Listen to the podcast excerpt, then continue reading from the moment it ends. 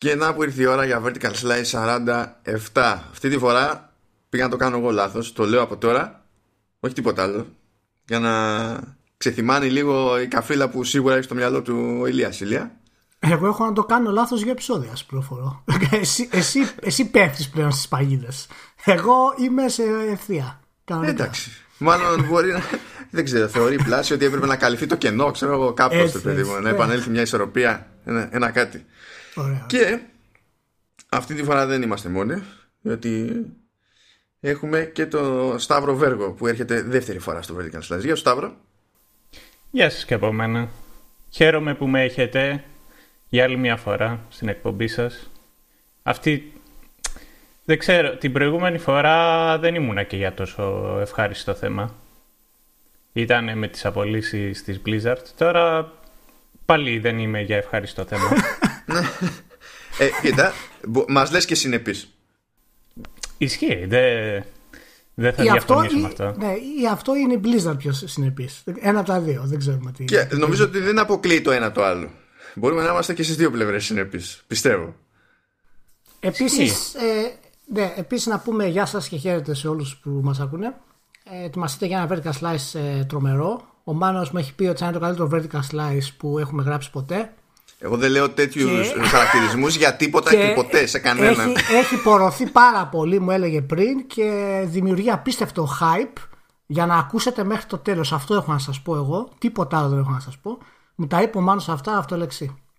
Είναι επειδή κάλεσε εμένα. Να ξέρεις ότι όταν βρισκόμαστε... μπορεί, μπορεί. Ό- όταν βρισκόμαστε οι δυο μας και πίνουμε βότκες πολωνικές, κάνουμε Ναι. πλάνα πώς να σε εκτοπίσουμε. ναι, ναι, όχι, είμαι σίγουρος γι' αυτό. Είμαι σίγουρος γι' αυτό. Μιας και είπε πολωνικές βότκες. Σταύρο. Σταύρο, ελπίζω να γράφεις κανονικά έτσι. Μην πάθω κεφαλικό μετά και χρειάζομαι στα αλήθεια τις βότκες για να λειτουργήσω. Ε, μα από πλευράς μου, ναι. Πρέπει να γράφω. Εντάξει.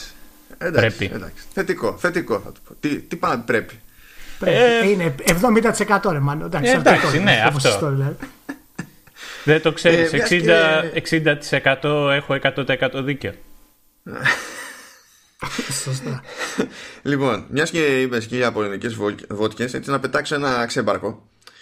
Ε, έγινε μια δήλωση εκεί πέρα από τη CD Projekt για το Cyberpunk 2077. Cyberpunk. Και είπαν ότι το παιχνίδι will probably not be released on Nintendo Switch. Probably not. Αν κάποιοι μπορούν να το κάνουν, αυτή είναι η Cyber. είναι η project πάντως. Να θέλει πάρα πολύ βότκα για να γίνει αυτό. Είναι στη φάση ότι εντάξει, μην πούμε και όχι. Δεν ξέρετε, παιδί μου. Μπορεί να ξυπνήσουμε αύριο και να την, να την έχουμε δει. Να γυρίσουμε από ένα πάρτι και να μην θυμόμαστε τι, τι υποσχεθήκαμε σε ποιον. για να καταλάβεις σε τι επίπεδο έχει φτάσει η εταιρεία πλέον. Όταν μίλησες για πολωνική βότκα και Cyberpunk, σκέφτηκα ότι μπορεί, μπορεί να ετοιμάζουν συλλεκτική εκτό που να δίνουν βότκα μέσα. Και λέω, αν κάποιος μπορεί να το κάνει αυτό, αυτοί ίσως μπορούν να το κάνουν αυτό το πράγμα. Αλλά εσύ μου μίλησες για κάτι που είναι ακόμα πιο απίθανο, το οποίο είναι η κυκλοφορία του Cyberpunk στο Switch. Λοιπόν, τέλος πάντων. Εντάξει, οι άνθρωποι, π- πότε χτες το διάβασα στο Eternity, που βγήκαν και είπαν ότι όταν τελειώνανε το Witcher το 3 φοβόντουσαν ότι δεν είχαν βγάλει αρκετό υλικό. Αρκετό content, ναι. ναι. ναι, εντάξει. Εκείνο που λες, παιδιά, οι αυτόματοι πολιτές στο γραφείο, τι βγάζουν. Μα ε- είναι οριακό να μην έχεις υπερβολικό content, έτσι. Το, το πετύχαν οριακά στο Witcher το 3. Λίγο, λίγο παραπάνω και θα ήταν εκνευριστικό. Λίγο παραπάνω. Ναι, αλλά ταυτόχρονα όμως, βέβαια, αν ήταν λίγο παρακάτω, δεν θα ήταν εκνευριστικό για κανέναν. Όχι, ακριβώς. πετύχαν ακριβώς το σημείο που έπρεπε να πετύχουν. Το οποίο δεν πρόκειται να ξαναπαληφθεί ποτέ. Ούτε με το Cyberpunk. Ωραία, είπαμε λοιπόν, εντάξει, είπαμε κάτι ευχάριστο, γιατί θα πέσουμε στην κατήφια πάλι εδώ πέρα. Λοιπόν, Όχι, δεν, δεν έχει κατήφια. Όσοι μας ακούτε, δεν είναι κατήφια. Κατήφια ήταν και το προηγούμενο podcast στην αρχή που ο Μάνος μίλαγε για τη Sony και δεν είχε ούτε, ούτε μια, μια λεπτομέρεια ας πούμε να χαρεί για ό,τι συμβαίνει. Αυτό έχω να πω για το Μάνο Βέζο. ε, και τι να επίσης- χαρώ, όταν οι αποκαλύψεις είναι επίπεδου τι μέρα είναι Ναι, η ρε, Τρίτη, Μάνο, αλλά δεν μπορείς να ευχαριστώ. είσαι λες Ε, και δεν είμαστε σε είναι. κηδεία όμως. Δηλαδή, αν είναι δυνατόν, ξέρω ότι μισείς τη Sony βαθιά μέσα σου. και, και ότι σου βγήκε. Γι' αυτό έχω πάρει και το review του Death Stranding. Για να πάρει από 2 έως 4. Απλά να πω πριν το πάρετε, θα πάρετε ακριβώς τι σημαίνει αυτό. Είναι disclaimer ότι δεν μισεί ο Μάνος Sony. Εντάξει. Απλά σας το λέω για να το ξέρετε. Για πάμε. Να πούμε ένα disclaimer ότι γενικά ό,τι και να πούμε δεν είναι απαραίτητο ότι, ότι ισχύει. May or may not be true, ξέρω εγώ. Οτιδήποτε. Γενικά, έτσι δεν. Και επίσης ένα disclaimer θέλω να πω ότι ό,τι πω εγώ μπορεί να μην απαραίτητα η γνώμη μου. Ναι. Εντάξει, απλά, απλά σας το λέω. Ούτε καν, ναι. Κάπως έτσι έπρεπε να χειριστεί νομίζω την κατάσταση και, και η Blizzard. Τα είπαμε την περασμένη εβδομάδα. Αλλά έχουμε λίγο follow-up εδώ πέρα. Διότι είχαμε μια ομάδα εκεί στο κολεγιακό πρωτάθλημα του, του Hearthstone στι, στις Ηνωμένες Πολιτείες που είχαν σκάσει, που, αυτό που λέγαμε όντως την περασμένη εβδομάδα, που είχαν σκάσει με κάτι, ας το πούμε, πλακάτ τέλος πάντων, κάτι σήματα εκεί πέρα που λέγανε Free Hong Kong και τα λοιπά και τους είχαν μαζέψει οι securityάδες και, και, και τα συναφή. Και γενικά δεν είχαν φάει ban και είχε προγραμματιστεί και το επόμενο match που ήταν τέλος πάντων στο μενού. Και πέρασαν οι μέρες, βγήκε η ανακοίνωση για αυτή η συγκλονιστική εξήγηση από τον αγαπητό κύριο Μπρακ που είναι σαν ζάχαρη αυτό, δεν, ναι. Δεν υπάρχει να χρησιμοποιήσει τη λέξη ζάχαρη. Δηλαδή, πραγματικά δεν υπάρχει αυτό το πράγμα. Έτσι, δηλαδή. συνέχισε. Για ναι. Ε, και τελικά, έτσι κατόπιν ερωτήσει, φάγανε και αυτή μπαν. Και με το ίδιο σκεπτικό ακριβώς που έφαγε και ο άλλος. Ναι, ότι ναι. αυτό που κάνατε που ήταν σε live μετάδοση στα επίσημα κανάλια δεν συνάδει με, του, με τους κανόνες γιατί δεν καταπιανόμαστε με τέτοια θέματα ξέρω εγώ στα επίσημα Ωραία. κανάλια και δεν συμμαζεύεται και για να φάνε τον μπαν, και αυτό είναι το αστείο της υπόθεσης για μένα τουλάχιστον, για να φτάσουν στο σημείο να φάνε τον μπαν από την Blizzard, διαμαρτύρονταν και οι ίδιοι που δεν τρώγανε μπαν με το σκεπτικό ότι εφόσον αυτή είναι η θέση της εταιρείας σε τέτοια ζητήματα, τότε θα πρέπει και οι ίδιοι να έχουν φάει ήδη μπαν. Μα γι' αυτό το κάνανε αυτοί. Αυτό. Το βγάλανε για να δείξουν αυτό το πράγμα. Οπότε να, προσπα... να προσπαθήσουν να δείξουν κάτι τέλος πάντων. Οπότε έχεις την Blizzard που πάλι στο ίσιομα δεν ξέρει τι κάνει. Τι λέει ο ειδικός της Blizzard που έχουμε μαζί μας; Έχει, τέτοια, έχει νεκρώσει μέσα αυτό τώρα, γι' αυτό δεν έχει πεταχτεί. Ε, θα, θα, μου είχε κάνει πολύ εντύπωση γιατί είχα δει online που είχε εμφανιστεί ένας τύπος ο οποίος έλεγε ότι η ανακοίνωση του Μπράκο όπως είναι γραμμένη τέλος πάντων ε, είναι γραμμένη σαν να την έχει γράψει Κινέζος ο οποίος μιλάει αγγλικά. Εννοώ με τον Όχι, τρόπο είχε κανονικά, μιλάει. Είχε κανονικά L. και ε, πατώντας πάνω σε αυτό. Ε, εγώ για την, για, η γνώμη μου για όλο αυτό το θέμα είναι το ότι δεν υπάρχει winning situation για τη Blizzard. Ε, ο, οποιαδήποτε θέση και αν έπαιρνε την έχει πατήσει. Ε, ο, τα τουρνουά τα οποία διοργανώνει η Blizzard εκτός και αν μιλάμε για παγκόσμια πρωταθλήματα δεν τα διοργανώνει η ίδια. Που σημαίνει ότι οι τιμωρίες και όλα αυτά δεν είχαν να κάνουν με την ίδια την Blizzard, αλλά με την Tencent, η οποία έχει να κάνει με, με το συγκεκριμένο κομμάτι του, κόσμου, ε, του πλανήτη, όσον αφορά τα δικά της παιχνίδια.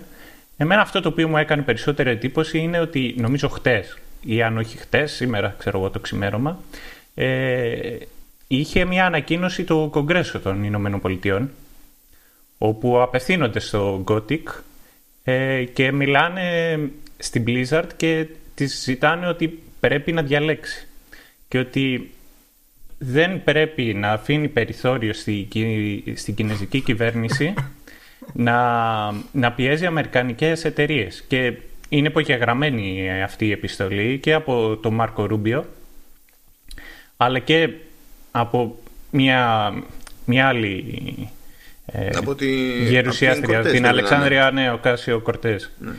Αυτή η κοπέλα, αυτή, αυτή η γυναίκα μου έχει δημιουργήσει εμένα ψυχολογικά προβλήματα. Γιατί, έχουμε ένα μήνα διαφορά στην ηλικία. Και λέω ρε φίλε, αυτοί έχουμε ένα μήνα διαφορά στην ηλικία και αυτή είναι, ξέρω εγώ, στον Κογκρέσο των Ηνωμένων Πολιτειών. Τι κάνω εγώ στη ζωή μου; Γιατί δεν είμαι αστροναύτης; Σωστό. Σωστό είναι αυτό. Σωστό είναι αυτό. Ε, Πάντως αυτό. Ε, κάνει, δείχνει... κάνει sidestep έτσι, έτσι απλά με, δυο, με μια τάκα θέματα ηλικίας ο Ηλίας. Τα κάνει. Συνεχίζουμε παρακάτω. Αυτό πάντως που λέω ο Σταύρος δείχνει αυτό που σου είπα και στο προηγούμενο podcast και αυτό που γράψει και στο facebook σε μια συζήτηση ότι δεν καταλαβαίνει ε, γενικά το κοινό της Blizzard το οποίο έχει αυτή την επαναστατική διάθεση ενάντια της Κίνας ότι χρησιμοποιεί η Αμερικανική κυβέρνηση την Blizzard χωρίς να ενδιαφέρεται για τους εργαζομένους της Blizzard και τι πρόκειται να σημαίνει αυτό μόνο και μόνο για να προωθήσει τις δικές της ατζέντες στον εμπορικό πόλεμο που έχουν με την Κίνα. Και αυτό, εάν η Blizzard δεν αποκτήσει σταθερή δύναμη απέναντι σε αυτές τις πιέσεις θα χάσουν τη δουλειά τους εκατοντάδες άνθρωποι και δεν πρόκειται να, να πετύχουν και τίποτα για αυτό το πράγμα. Για την ιστορία, μιας και είπαμε για αυτή την επιστολή, αυτή η επιστολή δεν είναι κάτι που έφυγε μόνο προς Blizzard ε, κάνανε το ίδιο πράγμα και με, και με την Apple για άλλο ζήτημα που τα λέγαμε και αυτά την περασμένη εβδομάδα στο προηγούμενο επεισόδιο. Δηλαδή θέλω να πω ότι έχουν κάνει, έχουν κάνει μια, είναι, μια, είναι ένα κομμάτι αυτό που στείλανε στην Blizzard από ένα γενικότερο τζέρτζελο που γίνεται εκεί μέσα ρε παιδί μου στο, στο ναι. αυτό θέλω να πω. Ε, απλά η Apple, η, η διαφορά σε αυτό ενώ είναι όντως ισχύει αυτό το πράγμα και για τις δύο εταιρείες. Διαφορά είναι ότι η Apple έχει επιλογή τι μπορεί να κάνει έχει, έχει δυνατότητες να, ε, να ελιχθεί. Η Blizzard δεν έχει. Άμα θελήσει δηλαδή να εμπλακεί σε μια τέτοια κατάσταση, είναι πάρα πολύ αδύναμη για να ανταπεξέλθει. Ε, Apple, βασικά όπως δια, διαφωνώ, αλλά οκ. Okay. δεν είναι θέμα να το αναλύσω ε, Ναι, αυτό διαφωνείς όσο προ την Apple ή προς την Blizzard; Γιατί νομίζω ε, ότι διαφωνείς η... προς την Apple. Η, η, ναι, η Blizzard σε σχέση ναι. με την Apple, έτσι. Ε, ναι θα έχει, αν το δούμε και σε ποσοστό, ξέρω θα έχει πολύ μικρότερο πρόβλημα έτσι και βγει από την κινέζικη αγορά σε σχέση με το πρόβλημα που θα έχει η Apple έτσι και βγει από την κινέζικη αγορά. Όχι, ναι, εννοείται αυτό. Ε, εγώ δεν λέω αυτό. Εγώ λέω ότι ο καθένας έχει διαφορετικά όπλα για να πετύχει και αυτό που θέλει. Και η Blizzard δεν έχει τα όπλα της Apple. Αυτό λέω. Η Καλά, Blizzard η Apple, δεν... ό,τι όπλα και να έχει, δεν έχει κάνει κάτι διαφορετικό. Το ίδιο πράγμα κάνει. Όχι, όχι, αλλά δεν μιλάμε για τέτοια μεγάλη κίνηση όμως. Δηλαδή δεν, δεν, δεν, δεν έχει κάποιος να πιέζει την Apple, η Αμερικανική κυβέρνηση, τόσο ξεκάρφωτα και να αρχίσει να φωνάζει, ας πούμε, για να της λέει πάρ τα μπογαλάκια σου και αντεγιά, ας πούμε. Την Blizzard το κάνουν γιατί πολύ απλά είναι μια εταιρεούλα μπροστά σε αυτά τα μεγέθη. Και είναι, εμένα μου φαίνεται αδιανόητο να βγαίνει το κογκρέσο και να πιέζει μια εταιρεία video games ενάντια στην, ε, στην Κίνα. Είναι, είναι τραγικό. Ναι, από μα, μα, αυτό σου λέω. Την, την, ίδια, τα ίδια άτομα στείλανε επιστολή για το ίδιο ζήτημα και, και στην Apple. Την ίδια πίεση ασκούν τουλάχιστον σε επίπεδο PR. Κάνανε την ίδια κίνηση ακριβώς την ίδια ναι. μέρα. Ναι. Είναι, είναι, είναι tragic αυτό το πράγμα. Είναι tragic. Εντάξει, η πολιτική έχει άλλους κανόνες. Είναι άλλο καπέλο γι' αυτό. Δηλαδή, έτσι και πούμε στη διαδικασία να το συζητήσουμε αυτό πραγματικά στα, στα σοβαρά όχι off topic. θα μείνει κολυμπηθρόξυλο. Όχι, δεν έχει να κάνει. Να το συζητήσουμε σοβαρά ή όχι. Έχει να κάνει ότι πρέπει να υπάρχει ένα όριο και αυτό είναι εμένα που με ενόχλησε περισσότερο από όλα σε αυτά τα πράγματα. Ότι θα πρέπει, θα πρέπει και οι gamers να καταλάβουν τι σημαίνει για μια εταιρεία και για αυτούς που εργάζονται σε μια εταιρεία όταν βγαίνουν και κάνουν επανάσταση. Άμα θες να κάνεις επανάσταση, στο ξαναείπα και στο προηγούμενο, σταμάτα να πει παιδιά Blizzard. Άμα δεν είσαι μάγκας. Δεν, ε, δεν συμφωνώ εγώ απόλυτα. Η επανάσταση θα γίνει σε 10 μέρες που έρχεται η BlizzCon και εκεί έχουν κανονίσει να διαδηλώσουν ε, απ' έξω από το χώρο που γίνεται η BlizzCon τη μένει Winnie the Pooh. Αυτή είναι η επανάσταση, Ηλία. Αυτή είναι επανάσταση. Αυτή είναι επανάσταση. Αυτή είναι επανάσταση. Συγχαρητήρια. Τώρα αυτό ε... λογικά, θα, εφόσον ασκάσουν με Winnie the Pooh, το, δηλαδή το λιγότερο που ελπίζουν να πετύχουν είναι να μπλοκάρει εκείνα το, το, το stream της BlizzCon στο, στην Κίνα. Λοιπόν, θέλω να πω παράλληλα ότι η Epic ε, βγήκε και δήλωσε το ανάποδο, φυσικά για να μπορέσει να, να πει και αυτή το κομμάτι της στην όλη αυτή η κατάσταση και είπε φυσικά ότι δεν πρόκειται ποτέ να κάνει μπαν οποιονδήποτε μιλήσει πολιτικά από το βήμα της εννοώντας φυσικά για το Fortnite. Ναι, καλά, και... κάτσε να γίνει, πες πρώτα. Ναι, αυτή είναι η επίσημη, ε, επίσημη, επίσημη δήλωσή της. Ε, Πώς το βλέπετε αυτό το πράγμα, σε εσένα ρωτάω Σταύρο αρχικά, ε, πιστεύεις θα κάνει die down, ας πούμε, ή θα συνεχίσει να μας απασχολεί για κάποιους μήνες αυτό το πράγμα; Ε, όσον αφορά την Epic ή γενικότερα; Την, την Blizzard ειδικότερα Ωραία. σε αυτό το κομμάτι. Η, εγώ πιστεύω ότι θα ξεχαστεί με την BlizzCon. Ε, η Blizzard έχει κάνει, έχει κάνει μέχρι στιγμής, έχει ακυρώσει δύο εκδηλώσεις τις οποίες είχε να κάνει. Ακύρωσε στη Νέα Υόρκη για το launch του Overwatch στο Switch και ακύρωσε και ένα παρόμοιο event στη Taipei. Νομίζω πάλι για τον ίδιο λόγο. Ε, και εγώ αυτό το οποίο πιστεύω ότι θα κάνει αυτή τη στιγμή σαν κίνηση ώστε να πάρει πάλι το απάνω της είναι στην BlizzCon θα ανακοινώσει πολλά πράγματα τα οποία δεν είχε σκοπό να ανακοινώσει. Και θα χρησιμοποιήσει και συγκεκριμένο συγκεκριμένες εκφράσεις ώστε να πάρει πάλι το κοινό με το μέρος της. Ε, θεωρώ ότι είναι θέμα ημερών. Τι περιμένεις, τι περιμένεις από την Blizzard να ανακοινώσει ε, στην, εγώ, στην BlizzCon; Σίγουρα Diablo 4. Με τι θα είσαι ευχαριστημένος. Ε, με τι θα είμαι ευχαριστημένος. Ε... Για να πεις ότι ξεχνάω αυτό που έγινε αυτή τη στιγμή όλα αυτά. Καλά. Το, ε... το χαμό. Όχι εσύ προσωπικά, ναι, να σου πω πώς το αισθάνεσαι. Ναι. Ε, Diablo 4, σίγουρα. Ε, πιστεύω ότι θα ανακοινωθούν ε, και άλλοι τίτλοι, ε, κάποια remaster Πολύ να δούμε και κάποια, κάποιους άλλους Warcraft 3 παραδείγματος χάρη. Warcraft 3 θα, Ηλία, θα το δούμε. Ηλία, είσαι, είσαι καλά ή remaster.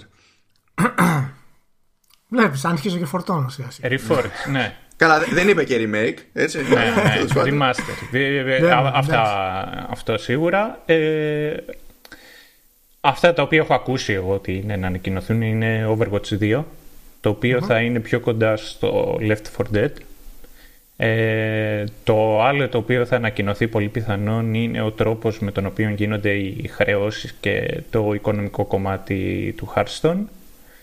Ε, σίγουρα θα, όπως ήταν οι Classic Servers, πολύ πιθανόν να ακούσουμε για Burning Crusade Servers. Ε, Τι θα το, θα το περάσουμε όλο τσουκου τσουκουμπολ, όλα από την αρχή. Τι να... Ναι, ναι α, α, αυτή είναι η αλήθεια. αυτό είναι. Αυτή είναι, είναι η αλήθεια, ναι. Θα, θα το περάσω σίγουρα μέχρι το Wrath. Σίγουρα μέχρι το Wrath. Σίγουρα μέχρι το Wrath και εγώ αυτό πιστεύω. Και αυτό είναι το. Τέλος πάντων, είναι άλλο, άλλο θέμα για συζήτηση. Μάλλον εσύ θα σταματήσει αυτό με την Blizzard, τι λες; Επίσης, δηλαδή κάποιες ανακοινώσεις που θα ικανοποιήσουν ας πούμε την κοινή αίσθηση.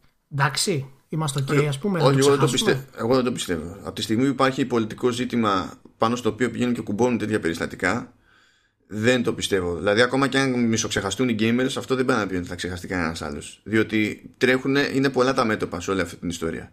Δηλαδή, ναι. έχεις, έχεις δύο, δύο, δύο χώρες, δύο μεγάλες οικονομίες να τραβάνε ζόρια και να χρησιμοποιούν ό,τι τους βολεύει να χρησιμοποιήσουν σε, σε κάθε περίσταση.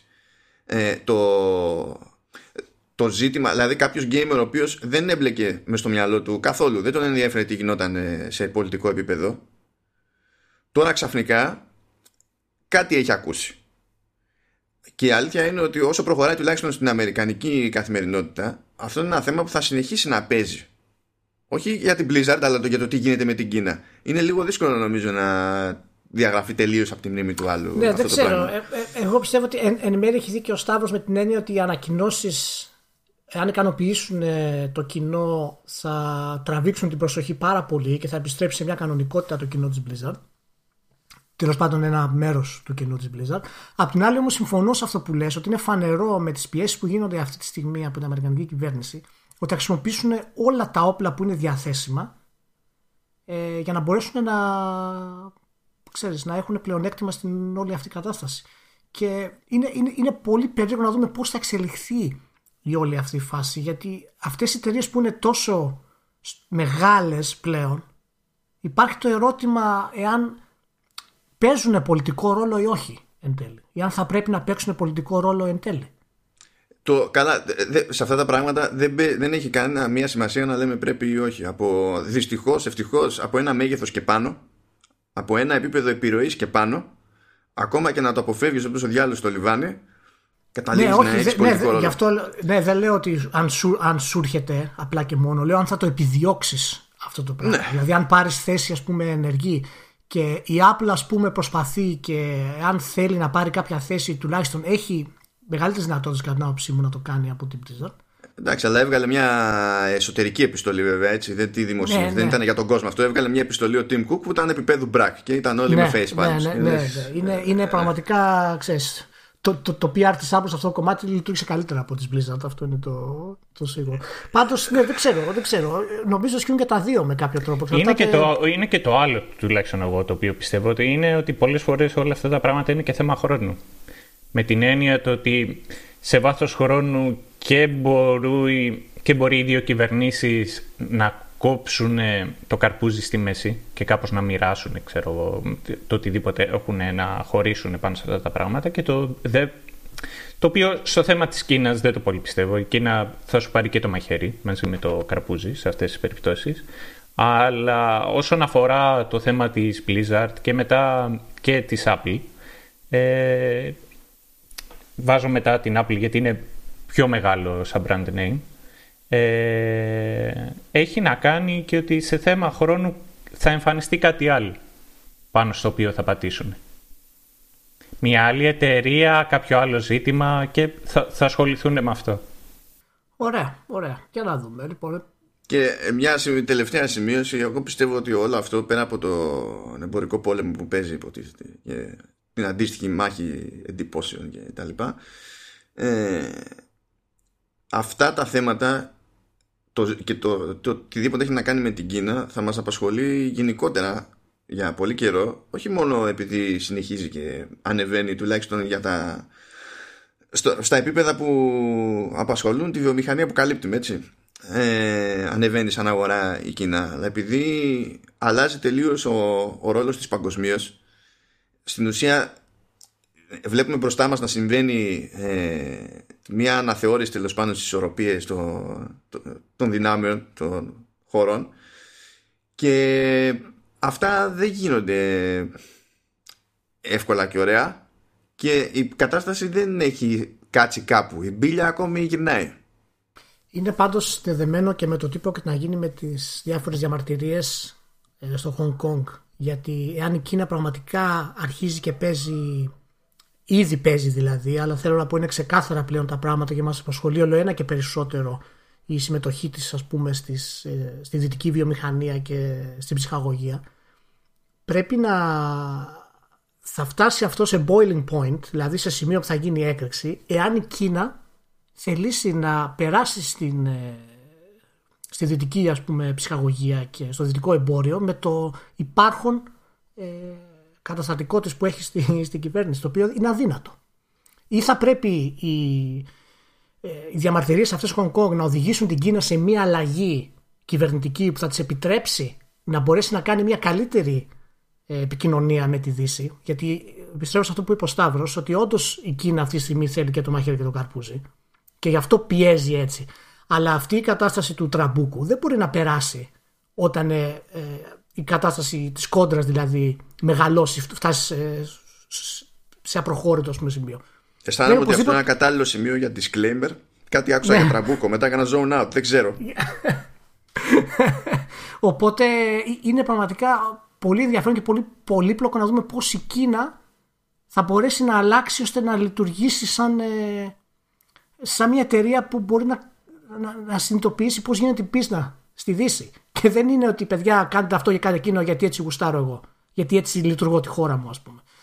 Οπότε ναι, εντάξει, θα έχει πολύ ενδιαφέρον να δούμε τι πρόκειται να γίνει. Πάντως πέρα από όλα Αυτό, με αυτά... αμαρτία μου δεν νομίζω ότι τους ενδιαφέρει το Και concept που μόλις εγώ περιέγραψες. είμαι μαζί Δηλαδή, με το Μάνο, ναι. Ναι, ναι, μα αυτή τη στιγμή δεν τους ενδιαφέρει. Αυτό λέω. Ότι πρέπει Ναι. να αλλάξουν. Γιατί άμα δεν αλλάξουν, δεν θα γίνει μπίζνα. Θα γίνει ρήξη. Η Ολική, εντύπωση με ό,τι πάντως σημαίνει εγώ αυτό. που, είχ- που, που, η εντύπωση που έχω πάντως με την Κίνα γιατί το να τραμπουκίζει μη κάνεις zone out. Ε, ε, το- με το να τραμπουκίζει μια μεγάλη δύναμη τις αγορές δεν είναι κάτι πρωτόγνωρο.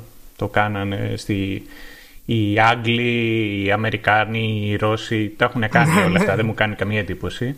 Ε, εγώ τη μεγάλη διαφορά την οποία βλέπω μεταξύ, θα πιάσω τους Αμερικάνους και τους Κινέζους, είναι ότι οι Αμερικάνοι σε θέματα προπαγάνδας, όσο, ο- όσον αφορά αυτό το θέμα, αυτό το οποίο κοιτάζανε ήταν να, να περάσουν και την κουλτούρα τους προς τα έξω και να γίνει η αμερικανική κουλτούρα ως ένα σημείο μια παγκόσμια κουλτούρα. Οι ίδιοι οι Κινέζοι δεν τους πολύ νοιάζει αυτό. ακόμα και στις οι ταινίες οι οποίες φτιάχνουν ή τα παιχνίδια τα οποία φτιάχνουν για εσωτερική κατανάλωση ή όταν δίνουν λεφτά για να, για να φτιαχτεί κάτι, ένα προϊόν το οποίο είναι για, για παγκόσμια κατανάλωση δεν τους πολύ νοιάζει να, να περάσουν την κουλτούρα τους προ, προς τα έξω ε, και γι' αυτό το λόγο θεωρώ ότι οι Κινέζοι αυτό το οποίο τους νοιάζει είναι σίγουρα τα χρήματα Δηλαδή να έρχονται τα έσοδα και να, βγάζει, να βγαίνει το, όλο το μάμαλο του κόσμου να βγαίνει στην Κίνα. Ε, και μετά κατά δεύτερη, περνάει σε δεύτερη μοίρα μετά το ότι αν θα δείξουν οι ίδιοι προς τα έξω το πόσο καλή είναι οι Κινέζοι. Δεν τους πολύ ενδιαφέρει αυτό. Δεν, τους, δεν νομίζω ότι τους ενδιαφέρει το ίδιο η παγκόσμια εικόνα που έχουν όπως ενδιαφέρει τους Αμερικάνους. Ναι, αυτό έρχεται. Η μεγάλη διαφορά σε αυτό είναι ότι συμβαίνει γιατί η κυβέρνηση και το πολίτευμα της Κίνας είναι διαφορετικό. Εάν αλλάξει το πώς κάνουν τα πράγματα και το πώς διοικούν τη χώρα τους, σε κάποιο βαθμό θα αλλάξει και αυτή η στάση τους. Θα γίνουν πιο απελευθερωμένοι σε αυτό το πράγμα. Γι' αυτό βλέπεις και τους Ιάπωνες, ας πούμε, που είναι πολύ κλειστή κοινωνία σε θέματα κουλτούρας, με το που δουν Αμερικάνου τρελαίνονται. Δηλαδή, ενώ έχουν κρατήσει το δικό τους στυλ, επιτρέπουν άλλες επιρροές απ' έξω. Το θέμα είναι αν μπορεί να φτάσουν, αν η κινέζικη κυβέρνηση δεχτεί να κάνει το επόμενο βήμα και να, γίνει σε, να αποκτήσει μια πιο δυτικότροπη, ας πούμε, κυβερνητική πολιτική. Αυτό θα είναι κάτι το οποίο πραγματικά είναι πολύ ενδιαφέρον. Yeah, όταν, είσαι, όταν είσαι τόσο μεγάλη χώρα με τόσο κόσμο, τόσο μεγάλη αγορά, δεν είναι σαν να έχεις τη, τη δική σου βαρύτητα. Σαν, σαν, σαν άλλος πλανήτης Δηλαδή είσαι, είσαι και σε φάση δεν με νοιάζει τι, τι λέτε, τι κάνετε ναι, δεν, πρόκειται ποτέ να γίνει Αμερικανάκι Α το πούμε έτσι. Δεν υπάρχει τέτοια περίπτωση. Αυτό είναι αδύνατο. Και από θέμα δηλαδή πολιτισμού ιστορικού και από θέμα κοινωνικές πολιτικές. Πάντως πέρα από όλα αυτά, και να το κλείσουμε κιόλας. Ε, Μπράβο, γιατί κάνεις... χρεώνω με το πεντάλεπτο. Σωστά. Αυτό, αυτό δεν έχει να κάνει σε τίποτα. Πεντάλεπτο βήμα χρέωσης, reality.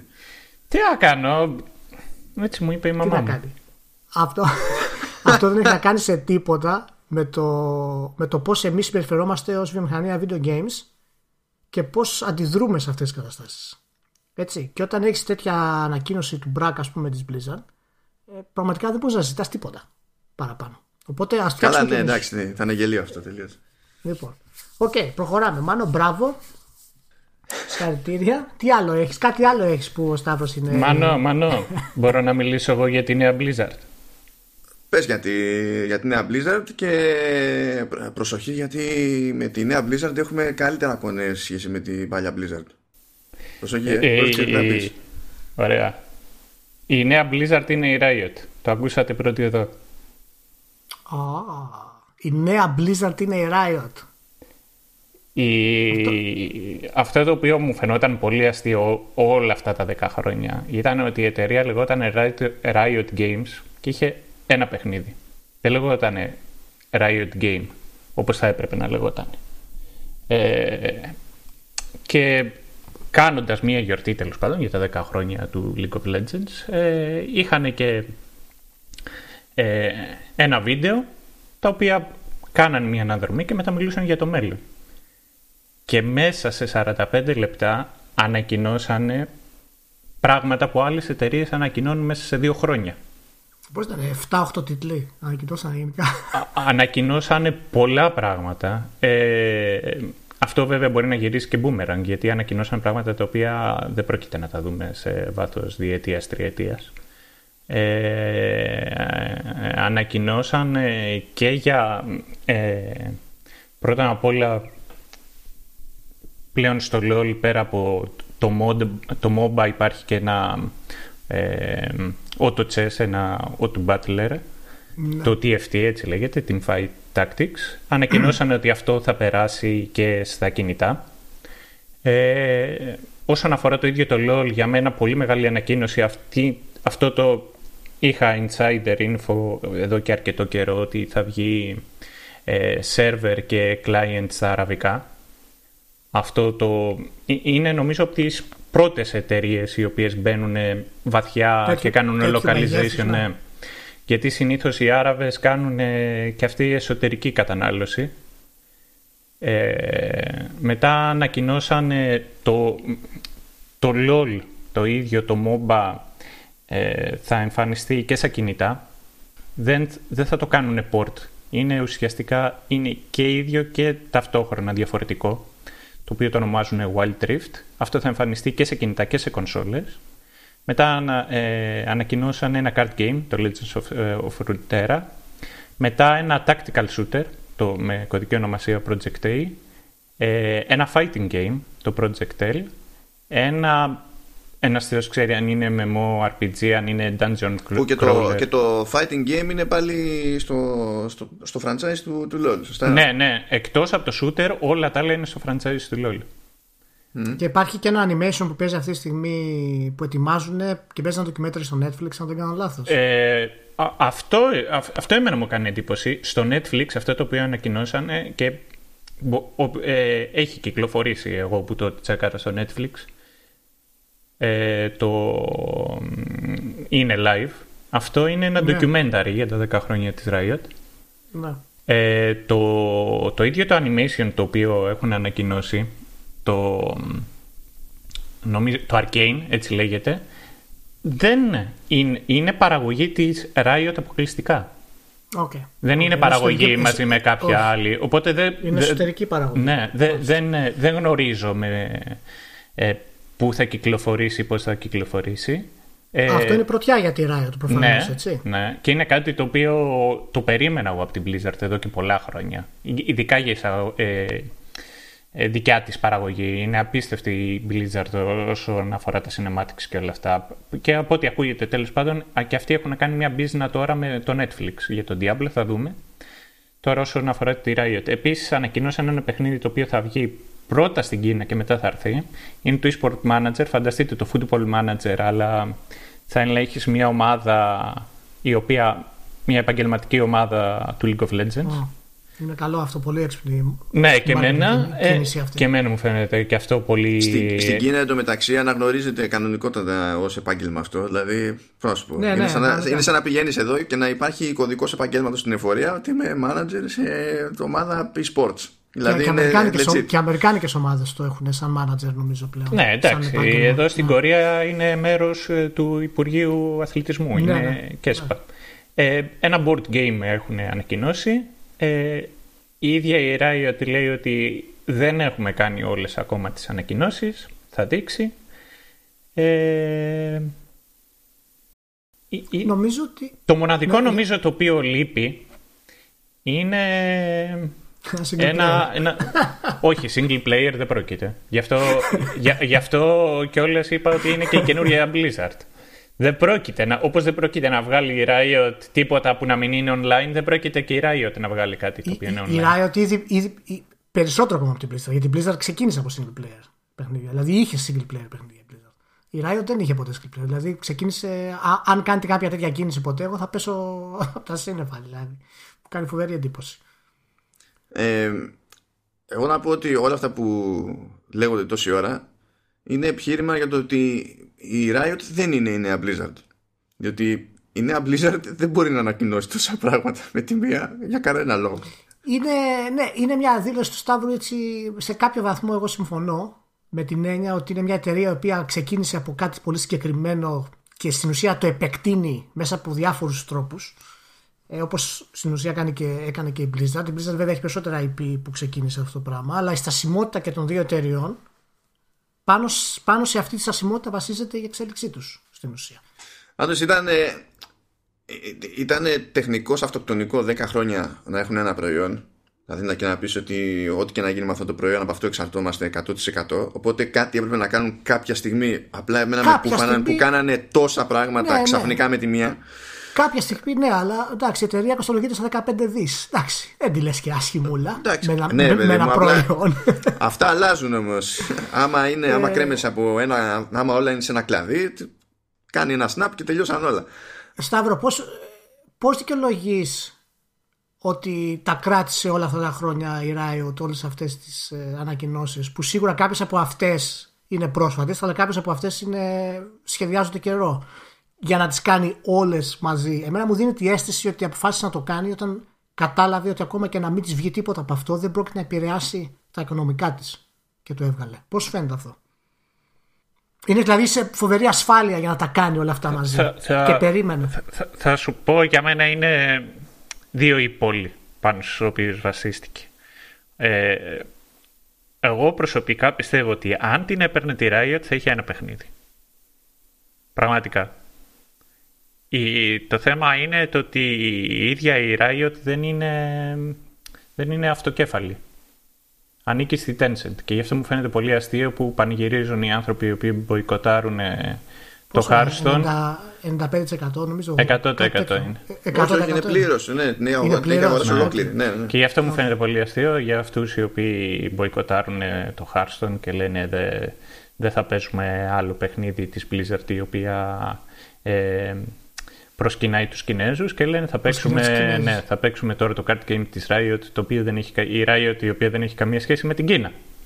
Γι' αυτό μου το, φαίνεται το, πιστεύ, το πιστεύεις ότι έχω πετύχει ε, έχω πετύχει managers ε, που στη συζήτηση πάνω έτυχε να πετάξω τέλος πάντων ότι η Riot ανοίξει την Tencent. Μαζί δεν ήμασταν. Μαζί ήμασταν σε μια τέτοια περίπτωση. Στο, μπορεί, ναι, μπορεί, στο μπορεί. event που έγινε στο ΆΚΑ. Ναι, ναι. Και ήταν φάση. Τι, σοβαρά. Και ο άλλος είναι εκεί. Δηλαδή, μπορώ να σου πω, είναι, είναι εστιασμένος σε αυτό το πράγμα. Περισσότερο από ότι είμαστε εμείς. Και η αλήθεια είναι ότι η Tencent είχε πιέσει τη Riot να, να, για, να, να, να μεταφέρει τουλάχιστον το, το LOL σε κινητά. Την είχε πιέσει πάρα πολύ. Και για να την, ε, για να την αναγκάσει ουσιαστικά έκανε δύο κινήσεις. Το πρώτο είναι ότι έριξε λεφτά στην Epic. Αυτό ήταν το πρώτο το οποίο τη γονάτισε. Και το δεύτερο είναι ότι έφτιαξε το δικό της MOBA για κινητά, το Arena of Valor το οποίο είναι το μεγαλύτερο παιχνίδι στον κόσμο όσον αφορά τα κινητά. Ε, οπότε δεν νομίζω ότι είχε επιλογή. Τώρα όλα αυτά τα χρόνια είχαν ακουστεί, είχαν ακουστεί διάφορες κινήσεις από την ίδια τη Riot. Για παράδειγμα, ε, είχε γίνει leak πριν από αρκετά χρόνια για ένα card game και εν τέλει το είδαμε. Και το άλλο το οποίο είχε ακουστεί είχαν είχαν εξαγοράσει τη Radiant ε, Entertainment η οποία ε, ήταν... Το είχαμε πει και εμείς ναι. μάλλον αυτό την προηγούμενη φορά. Ναι. Ο, οπότε ήταν αναμενόμενο ότι θα γίνει αυτό. Ε, και μετά αυτός είναι ο ένας τομέας ότι είχε να κάνει με την... Ε, ότι έφτιαξε όλους αυτούς τους τίτλους επειδή πιέστηκε από τη Tencent και μετά ο δεύτερος λόγος για τον οποίο βγήκε και έκανε και άλλα παιχνίδια είναι το ότι έχει, είναι τόσο πετυχημένη με το LOL η Riot όπου αναγκάζεται να επενδύσει και αλλού. Δηλαδή με οποιονδήποτε μιλήσει ε, στο χώρο με, με τις επιχειρήσεις και τα λοιπά θα σου πει ότι οποιοδήποτε κεφάλαιο έχεις πρέπει να το επενδύεις. Ναι, αυτό, αυτό είναι πραγματικότητα. Αλλά σε συγκεκριμένη περίπτωση με το μέγεθος που έχει η Riot, ειδικά στο χώρο των esports, είναι αυτοκτονικό να μην επιχειρήσει να επενδύσει και άλλο σε τίτλους οι οποίοι μπορούν να γίνουν esports ώστε να καταφέρει ναι. να πάρει όσο μεγαλύτερο μερίδιο της αγοράς γίνεται. Εγώ πιστεύω ότι είναι, αυτός ήταν ε, από την ίδια τη Riot εσωτερικά ο, ο μεγαλύτερος λόγος. Είναι, είναι το σημείο αυτής της ε, απόλυτης ε, ασφάλειας που ήταν μια εταιρεία, της απόλυτης επιτυχίας που αρχίζει και λειτουργεί, ξέρεις, ε, τροχο, ως τροχοπέδι ε, σε περίπτωση που δεν εξελιχθεί. Πάντως έψαξα τώρα στα γρήγορα ένα, γιατί ήθελα, μου, μου έκανε εντύπωση που είπε ότι είναι 100% λέει ότι η Tencent έχει το 93% της εταιρείας το έχει αγοράσει και μου έκανε εντύπωση όταν είπατε 100% γιατί σκέφτηκα ότι ούτε ο Μπέκ ούτε ο Μέριλ δεν έχουν κανένα ποστό που την, ε, που τη δημιούργησαν τη Riot. Και ίσως αυτό το, αν είναι όντως ισχύει τώρα, δεν το έχω κάνει double checking, ας πούμε, το 93%. Λοιπόν, αυτό το 7% είναι αυτό που παραμένει στην ουσία στο, στον έλεγχο του Μπέκ και του, και του Μέριλ. Όχι ότι έχει σημασία, αλλά τουλάχιστον κρατάνε ακόμα κάτι μέσα από την αρχή, από την αρχή ταυτότητα της, ε, της Riot. Η οποία εν τέλει βέβαια εντάξει από όλα αυτά ποιο βλέπετε πιο πιθανό ότι, είναι, ότι θα πιάσει; Πάντως ε, Riot Games αυτό που βλέπω εγώ αυτό που βλέπω εγώ είναι όντως το, το 100% αυτό βλέπω. Εγώ, και εγώ αυτό ξέρω. Ότι έχει το 100%. Ε, ε, ε, ναι, Τέλος πάντων, ναι. Ε, ποιο, ποιο, είναι αυτό που φαίνεται πιο άμεσο ότι θα, θα πετύχει στη Riot, θα, θα της δώσει αυτό το, αυτό το μπάμα από αυτά που ανακοινώθηκαν; Ε, εγώ, το, σαν, εγώ δεν το βλέπω και σαν τίτλος προς τίτλος, γιατί για τους, πώς να το πω, σίγουρα το mobile version του LoL θα πιάσει. Ε, εγώ κοιτάζω τουλάχιστον σε αυτές τις ανακοινώσεις από οποιαδήποτε εταιρεία και αν είναι, δεν είναι τώρα το πιο παιχνίδι θα είναι Sony και το πιο δημοφιλές, αλλά κοιτάζω το ποιο θα είναι το πιο επικερδές σε βάθος χρόνου. Ε, σίγουρα το, το, το, το Wild Rift, όπως το λένε, το, το mobile, διότι έχει και το ίδιο οικονομικό μοντέλο ακριβώς με το κανονικό το LoL. Ε, το card game έχει ένα πιο φιλικό μοντέλο από ότι έχει το Hearthstone, αλλά τώρα που θα κυκλοφορήσει δεν έχει και τον ίδιο αριθμό από κάρτες όπως το Hearthstone. Ε, σε βάθος χρόνου όμως εγώ πιστεύω ότι το πιο πετυχημένο από, τα, από τις καινούργιες ανακοινώσεις θα είναι το, το shooter. Πραγματικά και θα είναι και μεγάλο κέρδος το ότι, έχουν και, ε, ότι δημιουργούν και μία μηχανή shooter. Πλέον οποιαδήποτε εταιρεία έχει μία μηχανή shooter σημαίνει ότι αυτόματα μπορεί να περάσει και σε διαφορετικά είδη shooter. Είτε είναι tactical shooter, είτε είναι ένα battle royale, είτε είναι ένα looter shooter. Είναι μεγάλο κέρδος. Και επειδή γνωρίζω κιόλας και το κοινό το οποίο ασχολείται με τη Riot, πραγματικά το μοναδικό το οποίο λείπει αυτή τη στιγμή από τη φαρέτρα της Riot για να πιάσει όλο της το κοινό είναι ένα παιχνίδι τύπου Smash. Και έχει πιάσει 100% του κοινού της. Ε, Μάνο, να, να, να σε ρωτήσω κάτι εσύ πριν πεις. Ναι. Αυτές οι εταιρείες τώρα σε αυτό το επίπεδο με τόσο κοινό πλέον που έχουν ξεπεράσει κατά πολλού εταιρείες single player κτλ. Πόσο πιστεύεις, Ρε ότι μετράει η έννοια της ποιότητας πλέον όταν οικονομικά είναι ένα παιχνίδι τόσο πετυχημένο. Δηλαδή, τι θα ζητήσεις από την Blizzard να σου βγάλει ένα Diablo το οποίο είναι ok, αλλά θα έχει ξέρω εγώ 200 εκατομμύρια παίχτες, ή από τη, από τη Riot που κάνει κάτι αντίστοιχο υπάρχει μια, μια έννοια ότι αυτές οι εταιρείες δημιουργούν ένα άλλο είδος gaming στην ουσία το οποίο δεν έχει να κάνει με την ποιότητα και τον ήχο και τη, αλλά στοχεύουν σε κάτι πολύ συγκεκριμένο απλά να είναι επικερδές ο κάθε τίτλος ας πούμε φυσικά επικερδές ο κάθε τίτλος πρέπει να είναι μιας αλφα ποιότητας. αλλά τι σημαίνει κάτι αυτό γενικά για το gaming αυτού του στυλ εταιρείες; Ε, αυτό είναι λίγο περίεργο αλλά συνδέεται και με κάτι που ήθελα να σημειώσω για τα προηγούμενα που είπατε. Ναι. Ε, λοιπόν, ε, ε, πρώτα, σε, σε, πρώτη φάση αυτό που μου έκανε εμένα εντύπωση όταν έβλεπα τις ανακοινώσεις να τρέχουν είναι ότι ό,τι και ανακοίνωσε η Riot το νέος project με εξαίρεση πράγματα που υπάρχουν για να στηρίζουν το brand όπως είναι ας πούμε το, το Animated Series ε, είναι τίτλοι που στοχεύουν να γίνουν e-sports.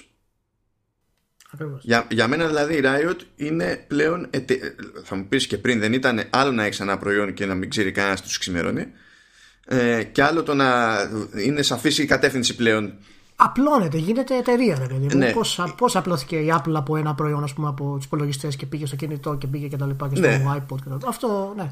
Είναι, είναι μια εταιρεία πλέον, είναι εταιρεία που ασχολείται με τα e-sports δεν είναι εταιρεία που ασχολείται με game development είναι, δηλαδή, μπορώ να σου πω, είναι, είναι άλλο πράγμα αυτός που προσπαθεί να φτιάξει ένα καινούριο άθλημα μες στο μυαλό του ε, από αυτόν που ε, γουστάρει να μάθει τεχνικά είναι. ζητήματα για το, για το άθλημα. Ναι, αυτό είναι που με ενδιαφέρει εμένα από τις ανακοινώσεις της Riot και τα λοιπά. Ότι δείχνουν αυτό το πράγμα, αυτό, αυτό ακριβώς που λες. Ότι γίνεται εταιρεία e-sports και ναι. αυτό σημαίνει κάτι πολύ διαφορετικό από εταιρεία game.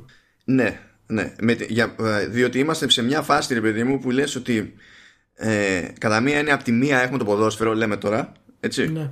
Και από την άλλη έχουμε τον κινηματογράφο. είναι και τα δύο ψυχαγωγία, αλλά καμία σχέση το ένα με το άλλο. Μπορεί να έχουν ίδια τεχνολογική βάση αυτά τα δύο που λέμε τώρα, τα e-sports και τα υπόλοιπα video games. Ναι. Αλλά ε, κινούνται πιστεύω σε διαφορετικά πεδία. Και ε, ως προς το τι έχει νόημα ή τι είναι πιο πιθανό να πετύχει από αυτές τις προσπάθειες κτλ. Νομίζω ότι είναι λίγο, α, μα, λίγο ελαφρώς αχρίαστο το ερώτημα από την άποψη ότι μπαίνει στη διαδικασία και κάνει σαν εταιρεία κάποια τέτοια offshoots και έκανε και το ασφαλές την όλη υπόθεση. Τα περισσότερα συνδέονται με το, με το League of Legends. Ε, βέβαια. Ώστε ε, να μπει στη διαδικασία να φτάσει σε μια κατάσταση που όπου και να τύχει στραβή τα τριγύρω θα σε κάνουν float.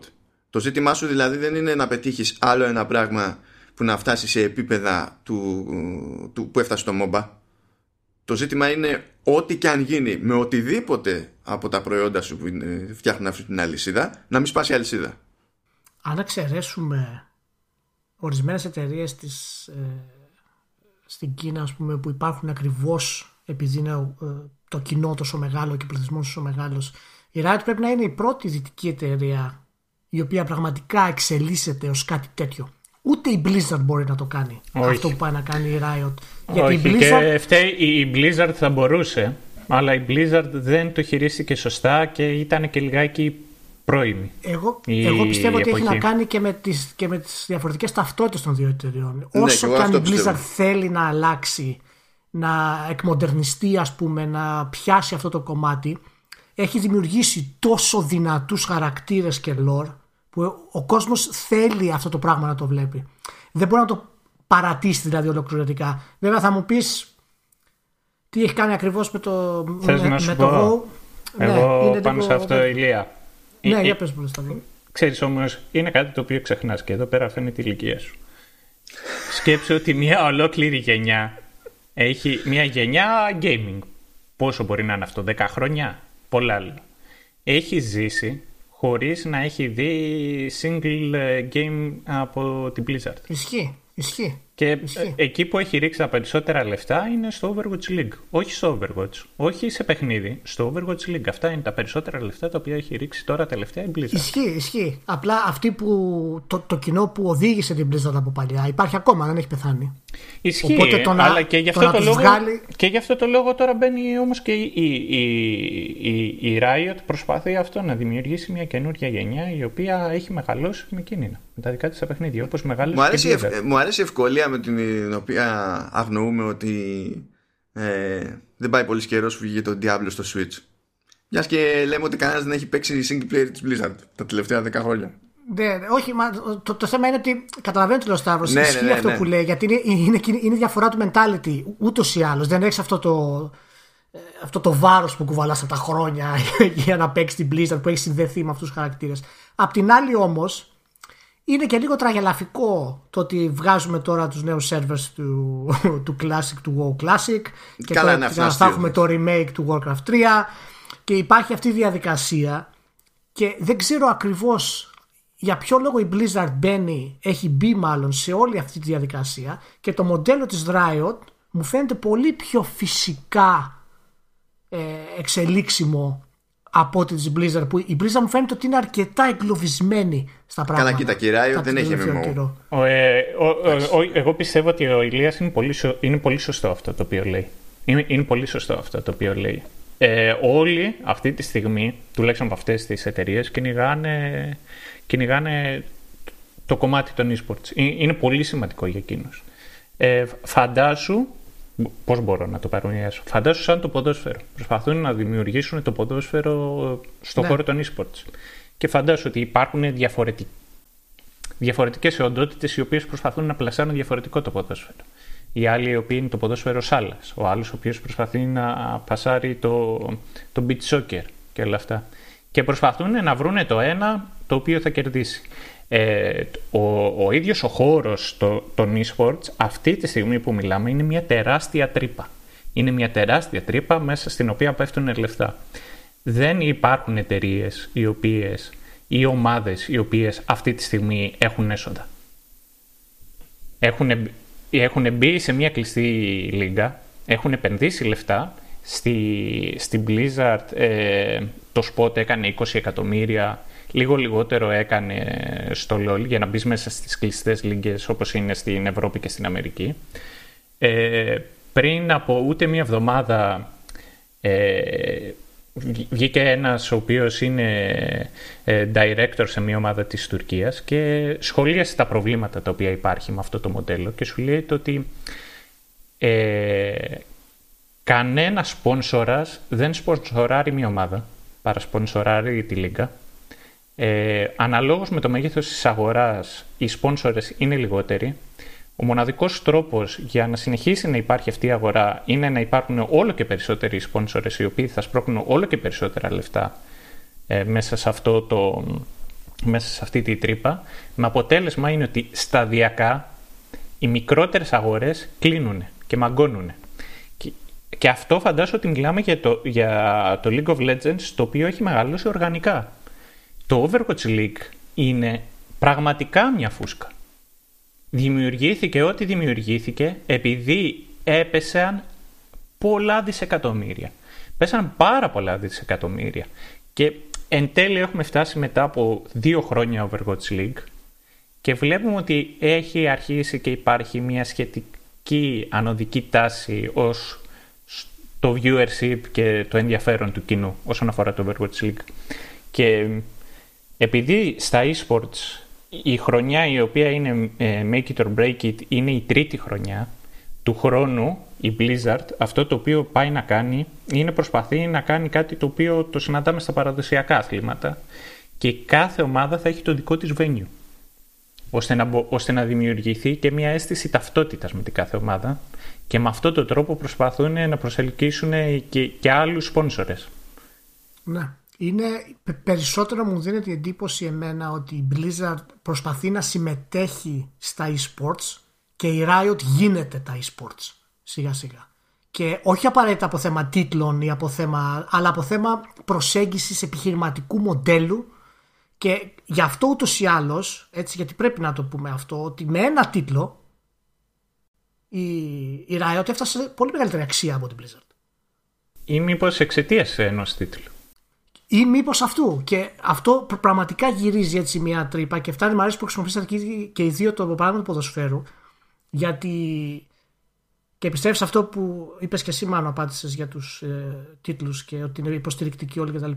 Το ποδόσφαιρο έχει set rules. Δηλαδή δεν μπορεί άλλος να το παίξει αλλού, άλλος να το παίξει αλλού. Ποιο είναι το αντίστοιχο για games αυτό το πράγμα, για να γίνουν επιτυχία; Αυτό είναι το θέμα. Δηλαδή, γιατί κάθε game πρέπει να δημιουργείται από την αρχή και να βρίσκει κάτι καινούριο κάθε φορά για να γίνει επιτυχία. Ενώ το ποδόσφαιρο εξαρτάται τελείως από το θέμα τη προώθησης και του ταλέντου των παιχτών. Πόσα χρόνια το βλέπεις, ας πούμε, εσύ το Hearthstone να είναι στην κορυφή αν δεν αλλάξουν οι κανόνες του; Εάν δεν, αν δεν εμπλουτιστεί με καινούργια skills, ας πούμε. Θα το μάθει όλος ο πλανήτης. Καλά, ότι να σου πω ότι γίνονται πώς να πω, γίνονται παρεμβάσεις στα, στα σημεία, μονίμως γίνονται παρεμβάσεις στα σημεία. Δεν είναι ναι, κάτι που μένει στατικό. Να, ναι, πρέπει, Όπως πρέπει και το να Αυτό είναι. Επειδή ναι. ξέρω ότι, επειδή έχουμε κάνει αυτή τη κουβέντα με, με το Μάνο και επειδή ο Μάνος ε, ήταν, ήταν πολύ σωστά αυτά το, τότε μου είχε πει, για, θα του δώσω μια... συζήτηση ούτε τι έχω πει. Γι' αυτό θα σου δώσω μια πάσα πάνω σε αυτό είναι το ότι αυτό το οποίο είχαμε σχολιάσει και είχαμε πει είναι ότι πρέπει να δημιουργηθούν κά, κάποιοι ή κάποιος ή, ε, ένα είδος τέλος πάντων οργανισμού ο οποίος να μπορεί να τα ελέγχει και να μην ανήκουν μονάχα σε μια εταιρεία. Α, ναι, ναι. Αυτό το λέγαμε, τότε σε εκείνη τη συζήτηση το λέγαμε με το σκεπτικό ρε παιδί μου, το ότι κοίταξε να δεις ο αθλητισμός γενικότερα, που δεν είναι ότι είναι hands-on ακριβώς σε κάθε άθλημα, αλλά ο αθλητισμός γενικότερα έχει στην άκρη του μυαλού του ένα πράγμα που λέγεται π.χ. Ολυμπιακή Επιτροπή. Το να ασχοληθεί μαζί σου η Ολυμπιακή Επιτροπή σημαίνει ότι εσύ αυτόματα αποκτάς βαρύτητα. Όποιος κι αν είσαι. Ακόμα κι αν είσαι το τραμπολίνο που κανείς δεν ξέρει τι παίζει και γιατί ακριβώς ε, και στα games δεν υπάρχει αυτό το πράγμα και είναι γελίο να μην υπάρχει κάποιος πάνω από το κεφάλι σου που ε, να βάζει κάπου κάποια μπόσικα τέλος πάντων και ο ίδιος που φτιάχνει το παιχνίδι ο ίδιος να στείνει και την πίσνα και να προσποιείται ότι δεν έχει επιρροή αν κάνει την business spin-off και είναι τεχνικός άλλη εταιρεία, ναι, ξέρω εγώ. Ε, ε, εγώ δεν θεωρώ, σε αυτό που λες τώρα, δεν θεωρώ ότι είναι, είναι πιθανό μια εταιρεία σαν τη Riot ή την Blizzard να τρέξει παγκόσμια events για πολλά χρόνια. Αυτά θα γυρίσουν boomerang σε εταιρείες αυτές. Χρειάζεται μια επιτροπή, μια οργάνωση, τα ίδια λέμε και για την ESA, ε, για τις πωλήσεις και τις τιμές των video games και όλα αυτά που προσπαθούμε και συζητάμε να τα φτιάξουμε. Χρειάζεται μια επιτροπή η οποία να διέπει όλο αυτό το, το οργανισμό των εταιρεών και οι εταιρείες να συμμετέχουν σε αυτό το πράγμα έτσι πληρώνοντας κάποιο αντίστοιχο ποσό, κάποια συμμετοχή κτλ. Αλλά η Riot, η Blizzard, ε, η Tencent κτλ. να μπορούν να φτιάξουν και να συντηρούν χρόνο με χρόνο e-sports τα οποία θα γιγαντώνονται και θα γιγαντώνονται ένας τίτλος να μην πάει θα, θα, θα, θα, θα χάνουν δισεκατομμύρια. Ε, για να φέρω πιο καλό παράδειγμα με τον αθλητισμό ε, είναι ότι ας πούμε η Ομοσπονδία Στίβου που ο Στίβος δεν είναι ένα πράγμα είναι διάφορα Ακριβώς αλλά κάποιος κρατάει, κάποιος κάνει κάτι βασικά κουμάντα τέλος πάντων. Και όταν γίνεται μια βλακεία, υπάρχει κάποιος να σου πει φιλαράκο, κοίταξε να δεις έτσι. Υπάρχουν κάποιες συνθήκες οι οποίες είναι streamlined. Όλοι, ναι, ναι, όλοι ναι. σε αυτές. Τελείωσε. Και από εκεί και πέρα το κάθε άθλημα έχει το δικό του ξέρεις, ξεχωριστό στυλ, το ξεχωριστό venue, ξεχωριστούς κανόνες, προφανώς. Θες μια ομπρέλα δηλαδή για την όλη αυτή φάση. Αλλά νομίζω ότι και αυτή είναι και η φιλοδοξία τώρα αυτών των εταιριών. Όχι απαραίτητα αυτές οι ίδιες να μετατραπούν και όλα σε, σε, ναι. σε μια τέτοιου είδους οργάνωση, αλλά να έχουν τόσο μεγάλο εκτόπισμα ώστε τη στιγμή που θα δημιουργηθεί αυτή η οργάνωση να μπορούν να κάνουν κουμάντο και να φέρουν το οτιδήποτε είναι να δημιουργηθεί στα μέτρα τους. Πάντως δεν είναι κάτι το οποίο είναι καινούριο γενικά στη βιομηχανία. Γιατί και γενικότερα και στον αθλητισμό. Θέλω να σου πω η κόντρα FIBA με NBA, ε, UEFA με FIFA. Ναι, και εμείς δημιουργήσαμε στην ουσία τους οργανισμούς μας όσους έχουμε δημιουργήσει αυτή τη στιγμή προχώμενα από εταιρείες. Δεν κάποιος ξεκάρφωτο είπε θα κάνουμε μια επιτροπή. Οι εταιρείες ξεκίνησαν κάτι για να μπορέσουν να ελέγξουν, ξέρω εγώ, από την EA τη US Gold, την Ocean κτλ. Και σιγά σιγά αυτό μετατράπηκε σε κάτι ανεξάρτητο. Αυτό ίσως ξεκινάει να κάνει η Riot με τον καλύτερο τρόπο αυτή τη στιγμή, το οποίο είναι να επεκτείνει στην ουσία το, το LOL με ό,τι, με ό,τι τρόπο μπορεί, έτσι. Πάντως, για να κάνω λίγο κύκλο στο, πώς, στο τι άνοιγμα κάνει τώρα η Riot και πώς φαίνεται σχέση με τη δυστοκία της, της Blizzard νομίζω ότι κανένας στη θέση της Blizzard θα μπορούσε να κάνει αυτό που κάνει η Riot αυτή τη στιγμή. Ακόμα και αν ε, ήταν πλήρως αποφασισμένος ότι ήθελε να κάνει ακριβώς αυτό. Διότι ξεκινάς από τελείως άλλη βάση. Ξεκινάς από τελείως άλλο skill set και παίρνεις franchises που υπάρχουν πρόχειρα και προσπαθείς να μεταφράσεις σε κάτι άλλο Κάνεις, έχεις να κάνεις ένα έχεις να, να διαχειριστείς ένα transition. Η Riot δεν έχει να διαχειριστεί κανένα transition. Έτσι. Αυτό το έχουμε ξαναπεί και είναι το, το βασικό μου πρόβλημα για την Blizzard και το λέω από την αρχή που έχω γράψει το πρώτο αρχείο πέρσι ε, είναι ότι η Blizzard δεν μπορεί να αποφασίσει τι θέλει να κάνει. Ή κάνει ένα full transition ή μείνε σε αυτό που ήσουν. Δεν Μα και να το αποφασίσει δεν γίνεται. Γιατί έχει, έχεις, χιλιάδες υπαλλήλων. όχι άλλο, δεν λέω δεν γίνεται ποτέ, αλλά λέω και να το αποφασίσεις.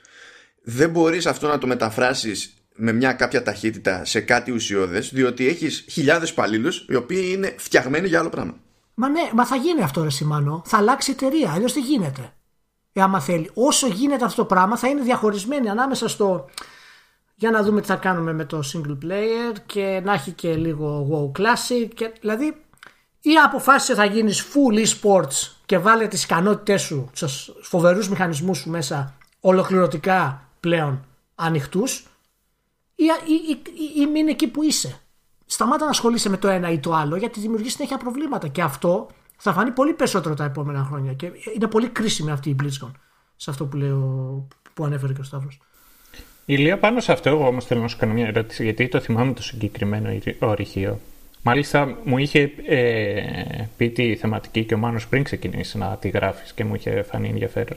Και από τις κουβέντες τις οποίες έχουμε κάνει όλα αυτά, όλους αυτούς τους μήνες, αυτό το οποίο αναφέρει συχνά είναι η ανάγκη της Blizzard να δημιουργήσει καινούρια IP. Ταυτόχρονα όμως, εγώ βλέπω ότι η επιτυχία η οποία έχει η Riot και τώρα κατάφερε να ανακοινώσει τόσους τίτλους και τίτλους τους οποίους ξέρεις ότι πάνω κάτω θα είναι επιτυχημένοι είναι εξαιτία το ότι έχουν ένα IP και καινούργιοι τίτλοι βασίζονται σε ένα IP. Ναι, ναι. Εσύ που λες ότι αν πρέπει η Blizzard να κάνει transition και να περάσει στους δρόμους στους οποίους περνάει η Riot, πιστεύεις ότι θα πρέπει να κόψει κάποια IPs ή θα πρέπει να φτιάξει ένα καινούριο και να πατήσει πάνω σε αυτό; Θα πρέπει να κόψει. Εάν αποφασίσεις να κάνει transition. Εάν αποφασίσεις να κάνει το transition, θα πρέπει να επικεντρωθείς σε τρία franchises το πολύ.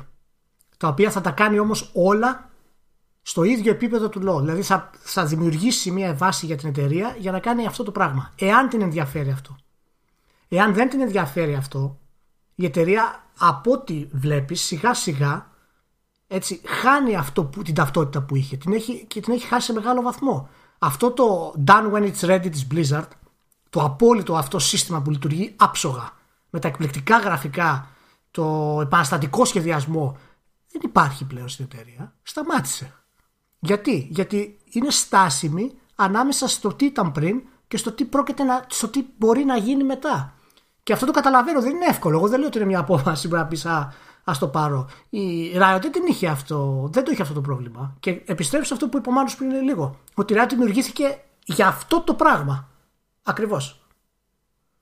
Και γι' αυτό λέω ότι αυτοί που είναι να πάρουν την πρίζα στην επόμενη μέρα χρειάζεται να πάρουν μια τέτοια απόφαση. Δεν είναι τυχαίο που οι δημιουργοί της Blizzard έχουν φύγει ένας, ένας μετά τον άλλον. Νομίζω ότι το πλάνο είναι σαφές παιδιά. Θα μετατραπεί σε εταιρεία e-sports η Blizzard και θα αναλάβει τις κλασικές εμπειρίες, τα πιο cinematic stuff και τέτοια η Activision και θα διατηρείται η ισορροπία στο πορτφόλιο της Activision Blizzard και μετά θα πεθάνουμε όλοι. Μπορεί να γίνει e-sports εταιρεία Σταύρο, η Blizzard; Δεν νομίζω. Όχι, δεν νομίζω ότι το θέλει. Πιστεύω ότι σε βάθος χρόνου μπορεί να κοπούν κάποια, κάποια είδη τα οποία ναι. έχουμε συνδέσει με την Blizzard όπως είναι τα RTS. Δηλαδή δύσκολα εγώ βλέπω να συνεχίζει να υπάρχει, να, να βγάζει η Blizzard RTS. Ε, ο μοναδικός τρόπος να καταφέρει χωρίς να αποξενώσει το οποιοδήποτε μερίδιο του κοινού της και τι εννοώ με αυτό, ότι μπορεί να είναι κάποιος φαν της Blizzard εξαιτίας του Diablo, κάποιος άλλος εξαιτίας του StarCraft.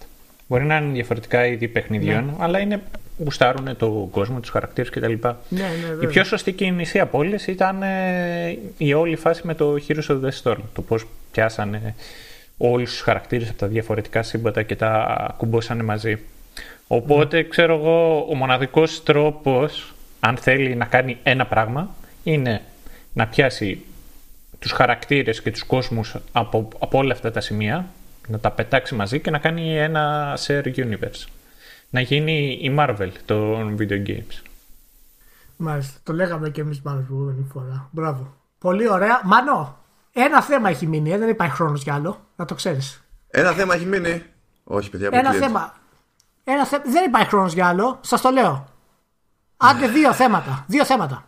Λοιπόν, Γρήγορα, γρήγορα. Πιο πολύ για να σπάσω αυτό.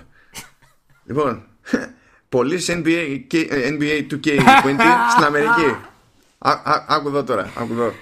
Λέει ότι έπιασε το καλύτερο, το καλύτερο πρώτο μήνα στην ιστορία της αγοράς για αθλητικός τίτλος και είναι μέσα σε αυτό το διάστημα που κυκλοφορεί ο τίτλος με τις υψηλότερες πωλήσεις στην, ε, στην Αμερικανική αγορά για το χρόνο που τρέχει μέχρι σήμερα.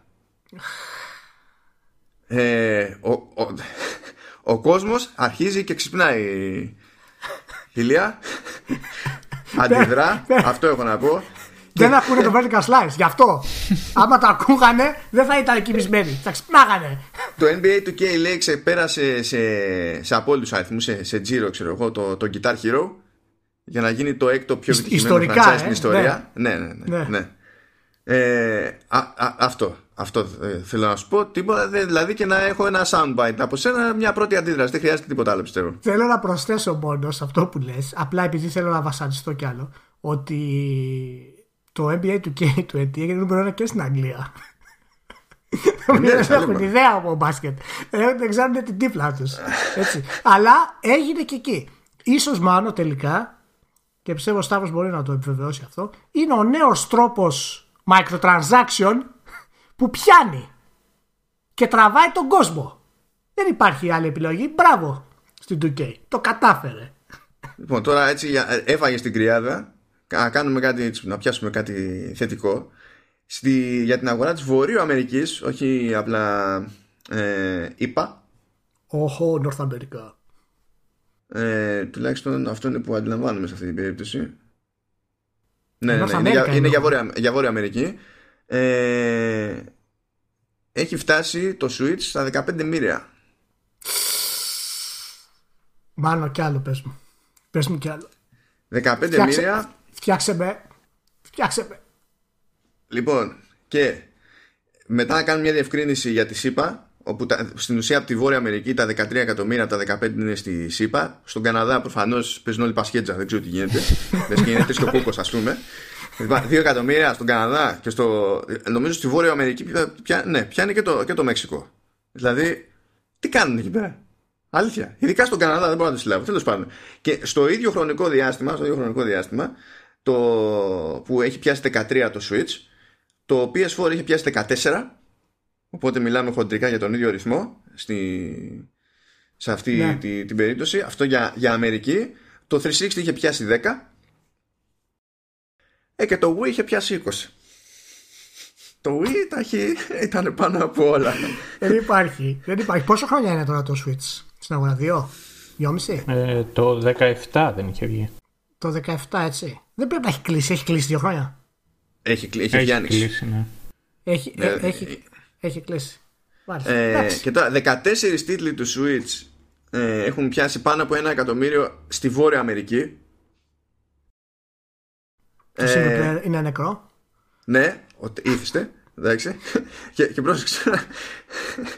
Πάλι ε, για Βόρεια Αμερική, έτσι. Mario Kart 8 Deluxe, Zelda Breath of the Wild, Mario Odyssey και Super Smash Bros. Ultimate. Ναι. Σε αυτή την αγορά, έτσι. Ε, ο, ο κάθε τίτλος πάνω από 6 εκατομμύρια. Ναι, Να, να σου κάνω όμως μια ερώτηση. Αυτό δεν έχει κιόλας να κάνει ότι αρκετοί από αυτούς τους τίτλους έρχονται πακέτο με την κονσόλα; Όχι, γιατί με αυτό το σκεπτικό, ε, εφόσον τα, είναι περισσότερα τα PS4 στην αγορά, ένα bundle θα σημαίνει αυτόματα απόλυτη επιτυχία, ξέρω εγώ, για τον οποιοδήποτε τίτλο. Δεν, δεν πιάνουν Ήρθανε- εύκολα. Ναι, ναι. Α, και, και, και οι εκδόσεις που βγάζει η Nintendo είναι, είναι συγκεκριμένες, δηλαδή ισχύουν για λίγο έτσι. Δεν είναι δηλαδή. Το... Ναι, δεν- Οι ειδικές εκδόσεις με τον Breath of the Wild, ας πούμε, δεν δίρξαν παραπάνω από ένα-δύο μήνες όταν βγήκε. Προφανώς έγινε boost τότε, ας πούμε, στην όλη κατάσταση. Αλλά αυτή τη πουλάνε από μόνη τη. Πόσο. Δηλαδή, πόσο έχεις Σε- ε, φτάσεις ε, τώρα. συγγνώμη, 30 ένα, ένα, τι- ένα tidbit, ένα, ένα ωραίο tidbit, έτσι. Στην, στη Βόρεια Αμερική το Switch έχει πουλήσει περισσότερο από ότι το Wii U παγκοσμίως. Λοιπόν, δεν ξέρω αυτή τη μαγεία πώ την κάνει η Nintendo. Δεν, δεν καταλαβαίνω τι συμβαίνει. Μπράβο, συγχαρητήρια. Εν τω μεταξύ, συνολικά διαβάζω πόσο πρέπει να έχει φτάσει 37-40 εκατομμύρια πωλήσεις μέσα σε, σε, σε δύο χρόνια. Το, το σύνολο δεν το έχω πρόχειρο, αλλά πρέπει. τόσο πρέπει να είναι, τόσο είναι. Είναι κάπου εκεί. Και εν τω μεταξύ, λέει ότι αναμένονται λέει, κοντά στα 18 εκατομμύρια Switch μέχρι το Μάρτιο του 20 να, να, να πουληθούν και όλα αυτά έτσι χωρίς να έχει βγει το Ring Fit Adventure, το Luigi's Mansion και το Pokemon. Καλά, το, αυτό ειδικά το τελευταίο Pokemon εντάξει, θα γίνει πραγματική σφαγή, εννοείται. προφανώς. πραγματικά, πραγματικά μπράβο, μπράβο, συγκαίρομαι για Moto Forever. Disclaimer, δεν είναι η άποψή μου αυτή. Έτσι. Όλες οι εταιρείες είναι εισάξιες, αλλά η Nintendo είναι λίγο πιο ίση. Πώς το είπα, ρε, εσύ, δεν, δεν Για, γι' υπάρχουν. αυτό, γι' Δεν αυτό μετά υπάρχουν. είναι, Ναι, ναι, ναι. είναι και οι Disclaimer, Πολωνοί. dis- disclaimer. Γι' αυτό σκάνε και οι Πολωνοί και λένε probably not. Γιατί σου λέει Δεν ξέρεις. μπορεί και να χρειαστεί ρε παιδί μου. Ξέρω εγώ. Κάτι τέτοιο. Τι είπες τώρα, κάτι πήγες να πεις. Ότι τέτοιο, ακούγεσαι λιγάκι Κινέζο να ξέρεις. Κινέζο; Όλοι είναι ίσοι, αλλά κάποιοι είναι πιο ίσοι. Τσαϊνίζω. Τσαϊνίζω. Ε, να, να πω έτσι μια τσαχμινιά random γιατί σε περίπτωση που δεν το θυμάστε σχεδόν σε ένα μήνα από τώρα βγαίνει το Google Stadia και φυσικά δεν υπάρχει ούτε, δεν υπάρχουν καμπάνιες, δεν υπάρχουν τίποτα. Υπάρχει μια Τίποτα. λίστα εκεί με μια εικοσαριά παιχνίδια που, και ξέρω εγώ, είναι γνωστές ποσότητες. Τι, οκ, μην τα προσπερνάς έτσι. Μην τα προσπερνάς έτσι. Baldur's Gate 3. Μην τα προσπερνάς Ε, έτσι. Τις άλλες πρέπει να μας πει και ο Ηλίας πόσο ίση είναι και η... θα είναι και το Google Stadia. Πόσο ίσω θα είναι το Google Stadia. Google Stadia είναι η νέα εποχή, ε. Να το ξέρεις μόνο. Λοιπόν, στη, νέα, στη νέα εποχή, Ηλία, βγάζουν ε, ασήμαντο χειριστήριο που είπαν ότι θα λειτουργεί και εδώ και έτσι κι αλλιώς και αλλιώτικα. και λέει ότι. ε, ε, ναι, απλά να ξέρετε ότι. ε, Λέει, είμαστε στη φάση που θέλουμε να το κάνουμε να λειτουργεί ακριβώς όπως πρέπει όταν συνεργάζεται με τηλεόραση. Τελειώνει. Χωρίς αυτό να σ- σημαίνει ότι το βρήκανε ήδη. Δεν, δεν, δεν ξέρουμε πώς θα είναι στο, στο λανσάρισμα. Και αν θέλετε να παίξετε με, τη, με μια υπηρεσία που τρέχει από τον Chrome ε, μέσα, κανονικά όλα, ε, σε PC και τα λοιπά, θα πρέπει να συνδέσετε με καλώδιο το χειριστήριο. Ήταν προφανώς πάρα πολύ δύσκολο να βγάλουν ένα σύστημα το χειριστήριο για PC. Ήταν μεγάλο το Μπανό. ζόρι. Ε, Μπανό, σε παρακαλώ. Όταν βγάζει κάποια συγκεκριμένη υπηρεσία, Google Stadia, δεν μπορείς να ασχολείσαι με άλλα πράγματα. Πρέπει να λειτουργεί τέλεια εκεί που τη βγάζεις. Δεν καταλαβαίνω ποιο είναι το θέμα, δηλαδή, πραγματικά. Σε παρακαλώ. Ναι, ναι, ναι, ναι, ναι, εντάξει. Και για να λειτουργήσει σε πρώτη φάση, έτσι, για να λειτουργήσει και το χειριστήριο. που αυτό είναι πιο λογικό, να λειτουργήσει το χειριστήριο αστήρματα σε τηλεόραση, θα πρέπει οπωσδήποτε να έχει Chromecast. Που αυτό είναι λογικό γιατί δεν μπορείς να περιμένεις από την αγορά της τηλεόρασης να έχει πολύ συγκεκριμένα features ως προς το τι Ε, ναι. κάνει με αστήρματα με το ναι. οτιδήποτε. Έτσι. Πιο- ε, κλασική περίπτωση ε, Google, έτσι. Δεν, δεν ξέρει τι Εσύ, κάνει. Δεν έχει Chromecast στο πακέτο που παίρνεις στο τέτοιο; Το... Άμα, πα, άμα, το ναι, Ultimate άμα πάρεις το πακέτο. πακέτο, ναι, αλλά υποτίθεται Ναι. ότι δεν είσαι υποχρεωμένος να πάρεις το, το πακέτο αυτό. Όχι, όχι. Άμα, άμα θες να το πάρεις πάντως, ε, το έχει. Αυτό είναι καλό. Πάντως να σου πω κάτι. Μια χαρά μου φαίνεται εμένα, αν συγκρίνω με, τις, με τα previews που διάβασα από το Xcloud. Ναι, γιατί φαντάζεσαι ότι τα, τα πραγματικά hands-on στο Stadia θα είναι διαφορετικά. Γι' αυτό σου φαίνεται καλύτερο. Δεν Γιατί έχω δει το κανένα ίδιο χα- χαρτζόν, το δεν ίδιο μπορώ να χάλι θα κρίνω. είναι. Δεν μπορώ να κρίνω. Δεν μπορώ να κρίνω. Xcloud σου λέει εντάξει, Αγγλία, ε, είπα Κορέα, θα πάμε στα σίγουρα. Και φυσικά ότι είσαι στο ίδιο σπίτι, στριμάρεις υποτίθεται το, το παιχνίδι από τη, από, που το στριμάρεις και από την κονσόλα σου, έτσι. Υποτίθεται, ναι. μέσω δικτύου βέβαια. Ε, ναι, ε, ναι, ε, ναι. Ε, και εμφανίζεται ένας και λέει «Χα, να δω, να δω κάτι που βγήκε στο Netflix και φυσικά πέφτει η ποιότητα του βίντεο και αρχίζει, Την ώρα που, αρχίζει την ώρα να που πειλάει. παίζει μέσα, λέει. Ε, όχι μα συνέχεια, έτσι, όχι ε, έτσι, συνέχεια. όχι συνέχεια. Όχι συνέχεια. Εντάξει, να είμαστε συγκεκριμένοι. Αλλά έχουν πετύχει, λέει, χοντρικά τη φάση με το latency, αν και έχουν διαλέξει και λίγο παιχνίδια που είναι λίγο πιο. Έτσι. Ναι, πάντως το πρόβλημα ήταν λιγότερο το latency και περισσότερο τα γραφικά, η ποιότητα της εικόνας, έτσι. Ε, τε- ε, ε, ναι, ναι. Γι' αυτό, θα, γι αυτό Στα- λέω και, και σταυρό. ορίομαι. Δεν πρόκειται να γίνουν θαύματα ξαφνικά. Ε, ναι, όχι, εντάξει, ρε παιδί μου, ναι, είναι μια αρχή, ρε μάλλον. Να σου πω, ποιο. ε, Ποιο από τα δύο σ' αρέσει περισσότερο εσένα, Από ποια; από το Stadia ή το Xcloud, ποιο, ποιο περιμένεις πιο πολύ; Πώς σου φαίνεται η τεχνολογία αυτή, για πες. Κάτσε να κοιτάξω το τραπεζικό μου Που είσαι- που λογαριασμό. είσαι και νεαρός. Περίμενε, Που είσαι περίμενε. και νεαρός. Να, να κοιτάξω το τραπεζικό μου λογαριασμό. Να δω ποιος Νόμιζα μου ότι έχει δεν βάλει απαντούσες. λεφτά. Έπαιξε, έπαιξε, έπαιξε κενό για, για μια στιγμούλα και ήμουν έτοιμος να πω σωστή απάντηση. Ναι. Αλλά μετά άνοιξε το στόμα σου και μου το Ε, χάλασες. Γιατί δεν Συγγνώμη. μπορεί να μιλήσει ο άνθρωπος να εκφραστεί; Περίμενε να κοιτάξω ποιος μου έχει βάλει λεφτά το τελευταίο διάστημα. Για, για τσέκαρε και παίζουν και εμένα. Δεν, η- ειλικρινά δεν έχω καμία προτίμηση. Διότι δεν ξέρω κατά πόσο θα ασχοληθώ με, ου- με, με το ένα με το άλλο. Και Δεν δεν- είναι το μέλλον του gaming αυτό; Α, αν είναι το μέλλον του gaming. Ε, δύσκολη ερώτηση αυτή. Δεν νομίζω εγώ. Εγώ προσωπικά. Δεν νομίζω. Τουλάχιστον, α, α, και αν μιλάμε για μέλλον, πώς να σου το πω. Και το 3D στον κινηματογράφο δοκιμάστηκε πριν από πόσα 20 χρόνια. Ξανά το δοκίμασε ο Κάμερον, πάλι δεν έπιασε. Μπορεί να το ξαναδοκιμάνει σε μερικά χρόνια. Ε, Σε 20, χρό- από χρο- σε 20 χρόνια από τώρα μπορεί να πιάσει. Δεν σημαίνει ότι αυτοί οι οποίοι το κάνανε πριν από 20-30 χρόνια και είπαν ότι το 3D είναι το μέλλον για να βλέπεις τις ταινίες είχαν δίκιο. Τουλάχιστον εγώ αυτό πιστεύω. Τώρα αν η όλη φάση δουλέψει στο μέλλον αυτό είναι μια άλλη κουβέντα. Λοιπόν, σας είπα ότι είστε πιο συντηρητικοί από όσο θα πρέπει για αυτά τα θέματα. Αυτό είπα. Ειδικά εσείς Εντάξει ρε Ηλία, και εγώ τριαντάρισα πλέον, δεν είμαι, ε, δεν είμαι πιτσιρικά εκεί. Η αλήθεια είναι ότι πλησιάζεις και εσύ στη. Πλησιάζεις. Αλλά έχεις ακόμα ένα-δύο χρόνια και θα σε αφήσει. Φαντάσου ότι όταν εγώ μιλάω για retro games εννοώ Warcraft 3 και Metal Gear 1. Ε, μάνο, επόμενο θέμα. Επό, επόμενο θέμα, μην αρχίσω. Μην αρχίσω.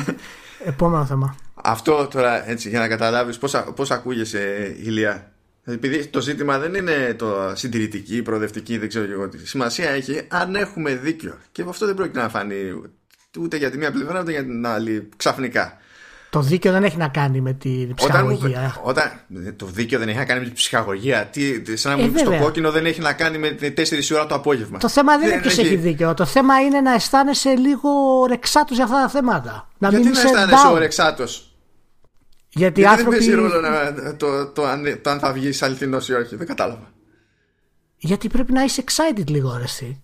Για τη ζωή γενικότερα, για αυτά τα θέματα. Είναι νέες τεχνολογίες. Δεν μπορείς να είσαι τρούφλα. ότι εγώ ήρθα τώρα στην εκπομπή για να προσεγγίσετε ένα καινούριο κοινό, ένα πιο νεανικό. Μπορεί να υπάρχει μονάχα ήχος, αλλά αυτή, όση ώρα μιλάμε, εγώ κάνω dubs και floss dance. Αυτό και είναι, είμαι Αυτό είναι. Πάντα, Ποιο είναι αυτό για το replayability που ήθελες να μου πει να με ρωτήσεις, μου είπες; Ηλία, δεν ξέρω, δεν ξέρω με αυτές τις απόψεις αν μπορούμε να κάνουμε μια συζήτηση. Δηλαδή, αισθάνομαι σαν να βγήκε κάποιος και να μου είπε ότι είμαι 1000% προοδευτικός. Και δεν. δεν όχι προοδευτικός, εσύ, όχι, όχι. Όχι, όχι, εγώ, σαν quote. Σαν να βγαίνει κάποιος και να λέει Είμαι 1000% προοδευτικός. Και δεν μπορώ να διαχειριστώ τέτοια θέσεις. Έχω, έχω, έχω πρόβλημα. Τι να κάνω; Ναι, ναι, ναι. Λοιπόν, εντάξει, άντε. Θα κάνουμε το ψυχικό. Replayability. Μου καρφώθηκε μια ιδέα εκεί που έκανα μπάνιο, όπως συμβαίνει με όλες τις ιδέες, στη δική μου την περίπτωση. Ε, και γίνεται πολλές φορές λόγο σε, σε reviews και σε προσωπικές ζητήσεις βέβαια για το λεγόμενο το μυθικό έτσι replayability που είναι και παλιά ιστορία εδώ που τα λέμε δηλαδή έχει, έχει, θεωρείται παράγοντα που είναι λογικό να απασχολεί την κριτική εδώ και δεκαετίες πια δεν είναι πρόσφατο τραβάει ακόμα όμως και υποτίθεται ότι αυτό συνδέεται και με τη βαθμολογία που θα πάρει το παιχνίδι, πώς θα αξιολογηθεί. Και εκ των πραγμάτων συνδέεται και με τη διάρκεια. Γιατί το βλέπει ο άλλος κάποιος το, το, το, παιχνίδι τέλος πάντων ε, με βάση το τι δυνατότητα έχει να τον απασχολεί για μεγάλο χρονικό διάστημα. Είτε αυτό σημαίνει ότι θα παίξει New Game Plus, είτε αυτό σημαίνει ότι το παιχνίδι έχει τον ατελείωτο, ή δεν ξέρω κι εγώ τι άλλο. Ε, και η δική μου εντύπωση είναι ότι σαν παράγοντας αυτός τουλάχιστον στη, στην κριτική ε, είναι απαρχιωμένος από την άποψη ότι έχουμε πάρα πολλά πράγματα που μας απασχολούν που παρακολουθούμε και ε, άλλα είδη ψυχαγωγίας κτλ που ούτε κατά διάνοια δεν τα, δεν τα μετράμε κάπως έτσι. Αναφέρεσαι για το αν πρέπει να το μετράμε το replayability στην κριτική, όχι. Π.χ. Ναι, με τη λογική ότι. Ε, ε, δεν το λέω απαραίτητα με τη διάρκεια, γιατί έχουμε συζητήσει για τη διάρκεια. Γενικά, ρε παιδί μου. Ε, αλλά πες ότι πέφτουμε σε ένα παιχνίδι που είναι μια φοβερή εμπειρία, ξέρω εγώ, για τον, τον οποιοδήποτε τρόπο, δεν έχει σημασία πώς, και είναι 20 λεπτά. Okay. Ε, εγώ πρέπει να, να αισθανθώ ε, ότι παρότι αυτά τα 20 λεπτά ήταν φοβερά ότι το παιχνίδι είναι μάπα επειδή δεν έχει κάτι άλλο να μου πει και να μου δώσει.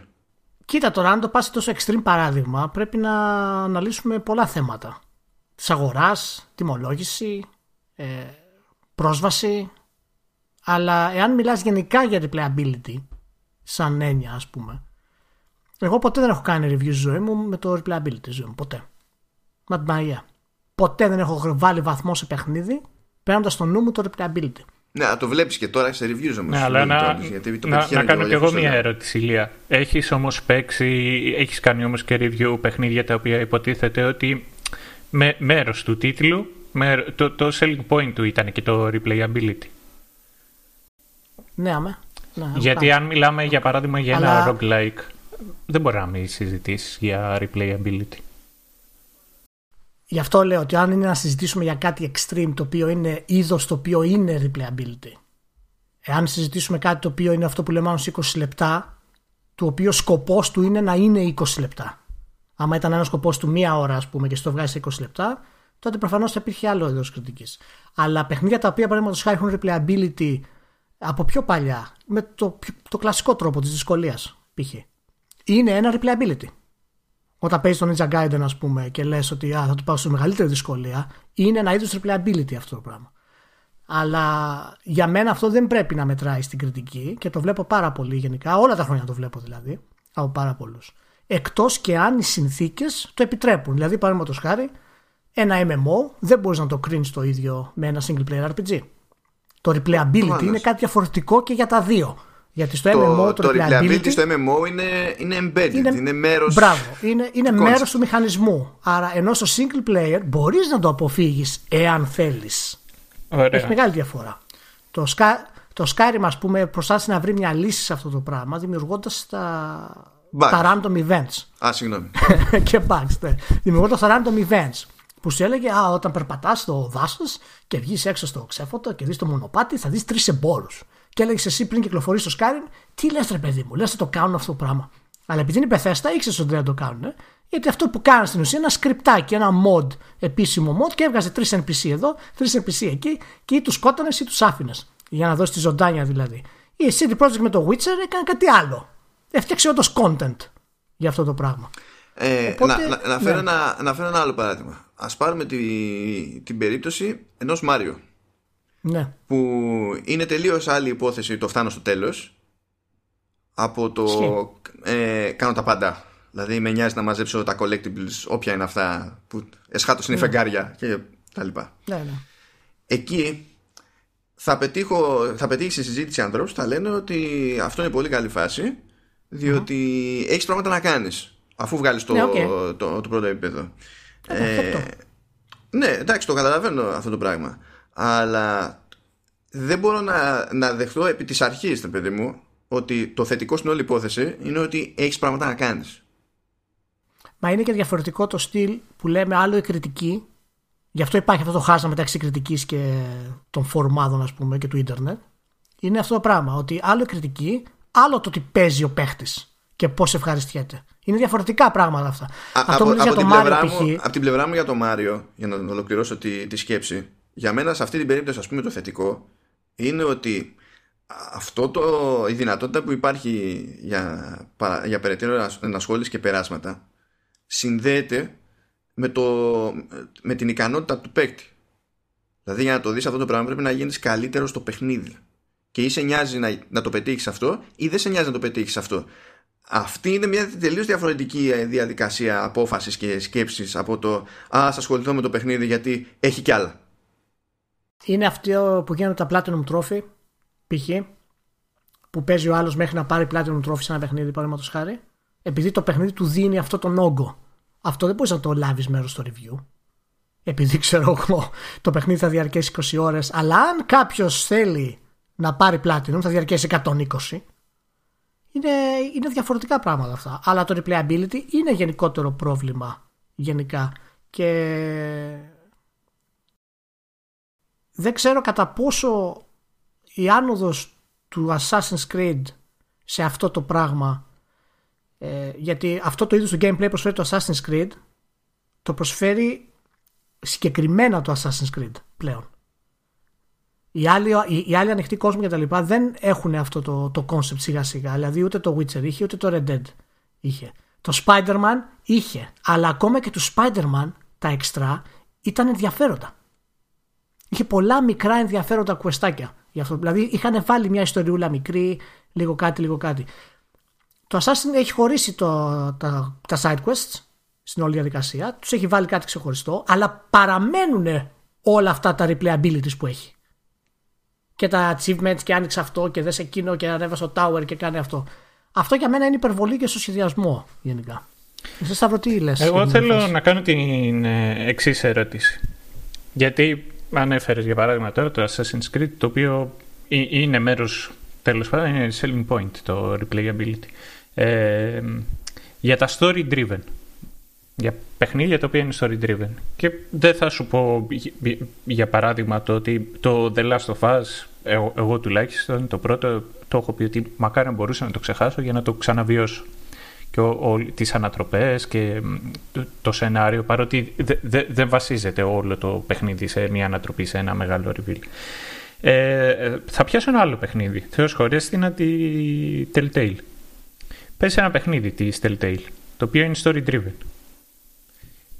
Εκεί, όταν το ξαναπέζεις, το παιχνίδι χάνει όλη του τη μαγεία.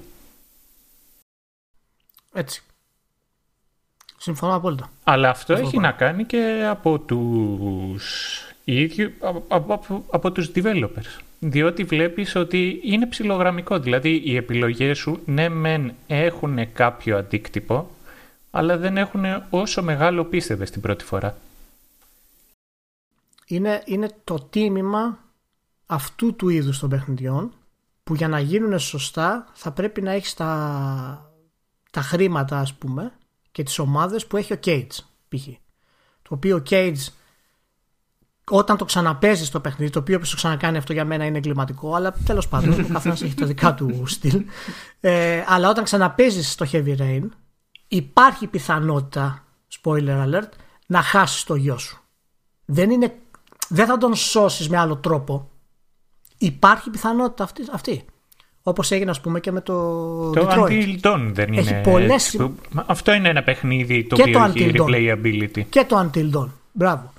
Ε, αλλά εκεί, ε, όταν είναι τόσο story driven που είπες, και που, πολύ σωστή παρατήρηση, όταν είναι τόσο story driven, τι ρόλο έχει το replayability στην πραγματικότητα; Γιατί όταν το ξαναπέξει, χάνει όλη ναι, τη μαγεία. Αλλά εδώ θα κάνω μια παρατήρηση. Για, για παράδειγμα, για το Heavy Rain δεν είμαι τόσο σίγουρος διότι δεν, ε, δεν το έχω παίξει το παιχνίδι τόσο. Σε ευχαριστώ για το spoiler. Ε, δεν πειράζει. Έχω αποδεχτεί πλέον τα spoilers σαν μέρο της ζωής μου. Μπορεί πάντως, μπορεί, είπα, δεν είπα. Ωραία. Υπάρχει και, αυτή η για το Until Dawn έπιασες δύο τίτλους που, αν δεν κάνω λάθος, θεωρείται πιο λογικό ότι ο παίκτης θα χάσει. Και, αυτό, και ξεκινάς από χαμένος και προσπαθείς να κερδίσεις πράγματα. Δεν ξέρω αν κατάλαβες τη λογική την οποία έχω μέσα στο μυαλό μου. Ο Μάνος ο οποίος με ξέρει καλύτερα μπορεί, νομίζω ότι με, έχει καταλάβει αυτό το οποίο θέλω να πω. Αφηγηματικά, ναι. Δηλαδή ότι ξεκινάς με ένα group ναι. που είναι ξέρω εγώ 8 άτομα και ξεκινάς με τη λογική ότι θα τους χάσεις και τους 8 και προσπαθείς να κερδίσεις εσύ ενώ παίζεις ώστε να ζήσουν και παραπάνω. Εν αντιθέσει με άλλα παιχνίδια τα οποία υποτίθεται ότι είσαι κερδισμένος και προσπαθείς κατά τη διάρκεια να μην χάσεις με αυτά τα οποία ξεκίνησες. Δεν, δεν, ξέρω αν, αν η δικιά μου λογική ισχύει. Αυτό, αυτό, αυτό που λες είναι το, ο σχεδιασμός του empowerment που έχουν τα περισσότερα video games. Όπου ξεκινάς από τη αδύναμη θέση και γίνεσαι παντοδύναμος. Έτσι. Τα story driven games τέτοιου επίπεδου μπορούν να το ανατρέψουν αυτό αφηγηματικά. Ένα από τα παραδείγματα είναι το, το Until Dawn. Το Heavy Rain είναι επίσης ένα παράδειγμα. Και το Detroit είναι επίσης ένα παράδειγμα. Γιατί σε βάζει σε μια κατάσταση που το επιτρέπει ο σχεδιασμός του επειδή είναι αφήγηση. Δηλαδή το παιχνίδι είναι αφήγηση στην ουσία. Οι επιλογές δεν μετράνε στην πραγματικότητα σαν gameplay, άσχετα αν είναι όντως. Στην ουσία όλο το παιχνίδι είναι μια αφήγηση. Και εσύ πηγαίνεις δεξιά και αριστερά μέσα σε αυτή την αφήγηση. Αλλά δεν ξέρω αν αυτό μπορεί να χρησιμοποιηθεί, να χρησιμοποιηθεί σε παιχνίδια ε, που δεν έχουν αυτό το hero's journey, ας πούμε. Δηλαδή το Assassin βλέπεις σταδιακά όσο και να παίξεις το story, καταλήγεις και γίνεσαι πιο δυνατός και από τους θεούς, ας πούμε, στην πραγματικότητα. Οπότε υπάρχει όλη αυτή η διαδικασία. Για πες και μάλλον να το κλώσουμε ε, το θέμα. Εγώ συμφωνώ σε αυτό που είπες και πριν, δηλαδή το, το λέω χρόνια, ότι τέτοιου είδους παιχνίδια δεν είναι να τα παίζεις δεύτερη φορά. Γενικά. Διότι όταν το κάνεις αυτό στο, στον εαυτό σου, καλά και ειδικά αν πεις παίζω Detroit για να πάρω Platinum, εκεί, εκεί παθαίνω εγκεφαλικό. Διότι δεν δε δέχεσαι ότι ε, δεν δέχεσαι το κόστος των επιλογών σου. Να πεις ότι εγώ έτσι σκέφτηκα να παίξω, οι επιπτώσεις ήταν αυτές και σημαίνει κάτι ότι διάλεξα να παίξω έτσι και η κατάληξη ήταν αυτή που ήταν. Ναι, είναι καλή φάση να δω ενδεχομένως κάποιες εναλλακτικές. OK, okay, το, το δέχομαι αυτό γιατί είναι και ανθρώπινη περιέργεια μέσα στη μέση. Αλλά θεωρώ ατυχές τέλος πάντων να μην μπορεί να δεχτεί ο άλλος ότι διαμορφώθηκε μια κατάσταση μαζί του και για αυτόν. Αλλά τέλος πάντων, αυτό είναι ένα σχόλιο για αυτό που είπες πριν. Εγώ θέλω να επιστρέψουμε στο, στην Telltale. Αν η Telltale έφτιαχνε τα παιχνίδια που έφτιαχνε με το γράψιμο που έχουν και τα λοιπά και δεν έλεγε ε, παιδιά κοιτάξτε όλες σας οι επιλογές μετράνε και έτσι καθορίζεται η ιστορία και τα λοιπά. Δεν το έλεγε. Και τα παίζαμε έτσι. Χωρίς να μας έχει πρίξει κάποιος τα σηκώτια για αυτό το, το θέμα και καλά με το branching του φτωχού. Θα τρώγαμε την ίδια ξενέρα. Έτσι και τα παίζαμε δεύτερη φορά με περίεργεια. Εγώ ε, δεν νομίζω. Εγώ βασικά, ε, εγώ δεν τρώω καν ξενέρα. Εμένα δεν με απασχολεί ε, εάν αυτές οι επιλογές υπάρχουν ή όχι. Γιατί το δική μου εμπειρία είναι μοναδική. Ε, κάποιος άλλος ο οποίος θα το παίξει για το Platinum που είπες, θα το παίξει για να ξαναδεί τα άλλα μέρη της ιστορίας, προφανώς θα απογοητευτεί. Είναι και η προσέγγιση του τι πλησιάζεις και πώς θα παίξεις κάτι. Ναι, ξέρεις τι γίνεται. Όταν θα παίξεις δεύτερη φορά τίτλο της Telltale, τότε σιγουρεύεσαι ότι ένα, ε, στην ουσία αυτό που υποστηρίζουν συστηματικά ότι κάνουν, στην πραγματικότητα δεν το κάνουν. Οπότε μπαίνει σε μια διαδικασία τουλάχιστον να το θεωρήσει άσχετα με το αν. να το, να το, το θεωρήσει αποτυχία. Γιατί λένε κάτι που δεν ισχύει. Ισχύει, ισχύει, ισχύει, ισχύει αυτό. Σίγουρα ισχύει. Αλλά είναι αυτό το smoke and mirrors που έχεις για να μπορείς να βιώσεις μια εμπειρία ε, σε οποιοδήποτε επίπεδο, όχι μόνο στα, στα video games, ας πούμε και είναι μέρος του ρίσκου, είναι το theater of mind που λέμε. Δηλαδή πρέπει να δεχτείς ότι αυτό που βλέπεις και αυτό που βιώνεις είναι αληθινό εκείνη τη στιγμή που το βιώνεις. Εάν το αναλύσεις θα χάσει την αξία του. Η, η Bluebird Team με τα Layers of Fear και Observer και τα λοιπά ναι. και αυτή έχει διαφορετικούς τερματισμούς, κάποια διαφορετικά γεγονότα εδώ και εκεί και έχει κάποια trigger στη ροή του, του παιχνιδιού αλλά δεν βγαίνει από πριν να σου λέει παπάτζες ναι, το αφήνει. Και, και ναι, Μπορεί να σου πει κάτι ότι εντάξει, ναι. Ε, your choices are being watched. Τελεία.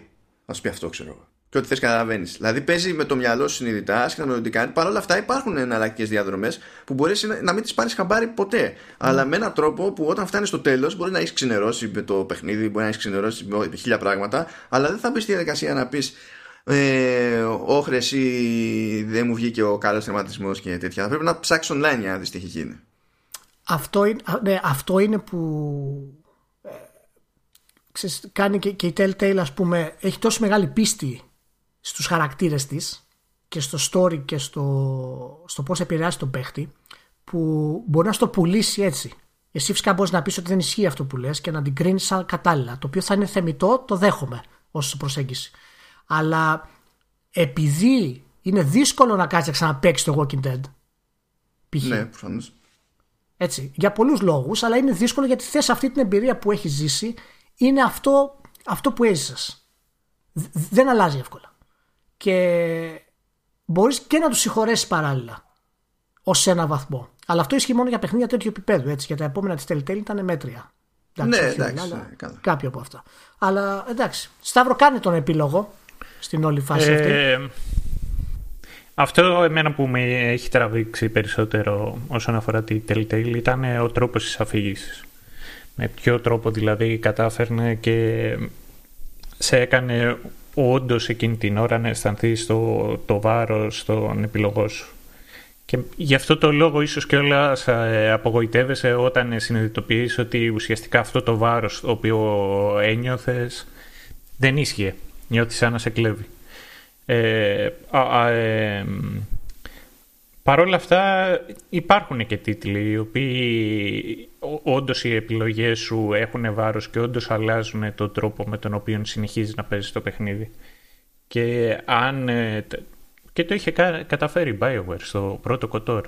Εκεί που, που σου δίνεται η δυνατότητα τέλος πάντων να, να αλλάξεις το, το alignment του, του χαρακτήρα σου. Και ε, εκεί όντως βλέπεις ότι είναι διαφορετικό το παιχνίδι. Όχι ολόκληρο το παιχνίδι, αλλά μέρος του παιχνιδιού είναι διαφορετικό με την επιλογή την οποία θα κάνεις. Ε, ε εγώ προσωπικά δεν κάνω, δεν, ε, δεν ξαναπέζω τίτλους στους οποίους έχω τερματίσει. Ε, το, για παράδειγμα, γι' αυτό με είχε εκνευρίσει πάρα πολύ το Metal Gear το 5 που από ένα σημείο και μετά οι, οι ίδιες οι αποστολές επαναλαμβανόντουσαν. Ναι. Κάνανε λούπα. Και ναι. ενώ μ' αρέσει να βλέπω τα side quest όσο περισσότερο γίνεται και να βλέπω περισσότερο μέρος του κόσμου κτλ. Με, με το που βλέπω τις αποστολές να επαναλαμβάνουν, να επαναλαμβάνονται. Ψάχνω λιγάκι στο ίντερνετ και ψάχνω λιγάκι να μην έχει πολλά spoilers. Ναι, είναι, by design. είναι by design. Βλέπω το τελευταίο τέλος και το τελειώνω εκεί. Με, με το που βλέπω το τέλος, Ναι. το θυμάμαι πολύ χαρακτηριστικά, ε, έκανα καπάκι uninstall το παιχνίδι. Αλλά έχω φίλους, έχω, έχω ένα συγκεκριμένο φίλο ο οποίος παίζει τα πάντα δύο και τρεις φορές. Τα πάντα. Και με τις σειρές. εγώ πραγματικά δεν μπορώ να το καταλα... Δεν μπορώ να το κάνω αυτό και γι' αυτό μου κάνει και την ίδια εντύπωση. Βλέπει και σειρές. Ξανά και ξανά. Ε- Είναι πολύ σπάνιο και για μένα. Τα παιχνίδια που έχω τελειώσει δεύτερη φορά είναι σ- λιγότερο από πέντε στη ζωή μου. Και είναι, είναι, είναι αυτό αφορά ξέρεις, το πώς είναι ο παίχτη και γυρίζει και ο Μάνος που μη- του είπα ότι είναι και θέμα ξέρεις, άλλο κριτική και άλλο πραγματικά πώς θα το εκλάβει κάποιος παίχτη για την ευχαρίστησή του κτλ. Πάντως το παράδειγμα που έφερες για την Bioware είναι πολύ καλό και θέλει ολόκληρο podcast αυτό το πράγμα. Όχι, Ε, όχι, όχι, Ηλία, δεν θέλει. Δεν θέλει. Θέλει, θέλει. Γιατί όχι, η δεν θέλει. Θα BioWare- πέσουμε σε κατάθλιψη. Έλα, σταμάτα τώρα. Έλα. Γιατί η Bioware πέρασε από αυτό που ανέφερες, τη διαμόρφωση του κόσμου, γιατί όταν κάνεις μια επιλογή στο KOTOR, διαμορφώνεται ο κόσμος γύρω από την επιλογή. Έχει μεγάλη διαφορά στο τι κατέληξε να κάνει η Bioware, στο οποίο είναι η βίωση του αποτελέσματος και μόνο από την επιλογή. Έχει μεγάλη διαφορά. Το οποίο έκανε στο Mass Effect. Το ίδιο μπορεί να παραδείγματος. πεις όμως και για τα Star Wars.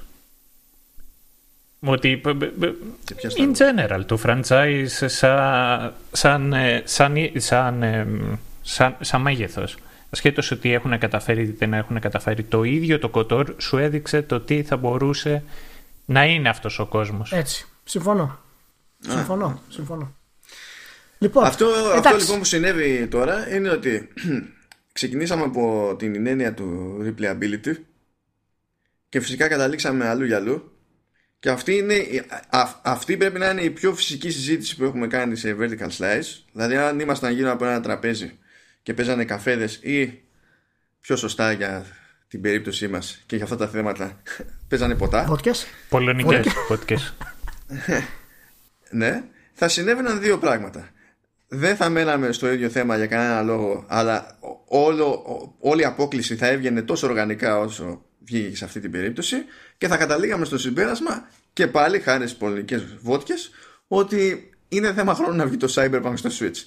Και θα περνούσαμε ωραία και θα έκλεινε η βραδιά μας. Και κάπως έτσι θα κλείσει και το επεισόδιο από ό,τι φαίνεται. Μπράβο. Και για να το κλείσουμε έτσι αυτό που λες το πολύ ωραίο και για να δεις και πόσο μούρι είμαι και γιατί είμαι αυτός που είμαι τελικά, το hype που δημιούργησα στην αρχή είναι πραγματικότητα το τι έγινε στο τέλος αυτό που είπες. Για να καταλάβεις πόσο μπροστά είμαι. Να είστε όλοι καλά. Θα τα πούμε την επόμενη εβδομάδα. Λοιπόν, και εγώ σας ευχαριστώ που με είχατε. Τέλεια, είμαι, στο, είμαι στον Σταύρο. πρώτο καφέ. Είμαι στον πρώτο Εγώ είμαι καφέ. στο δεύτερο. Σταύρο, ευχαριστούμε πάρα πολύ. Οι αναλύσεις σου για τη Riot και την Blizzard ήταν φοβερές και σε περιμένουμε σύντομα ξανά. Ε, το- ε, το- σύντομα, ναι. Ξανά, ναι. Με σένα μαζί δεν ξέρω. Σύντομα ξανά.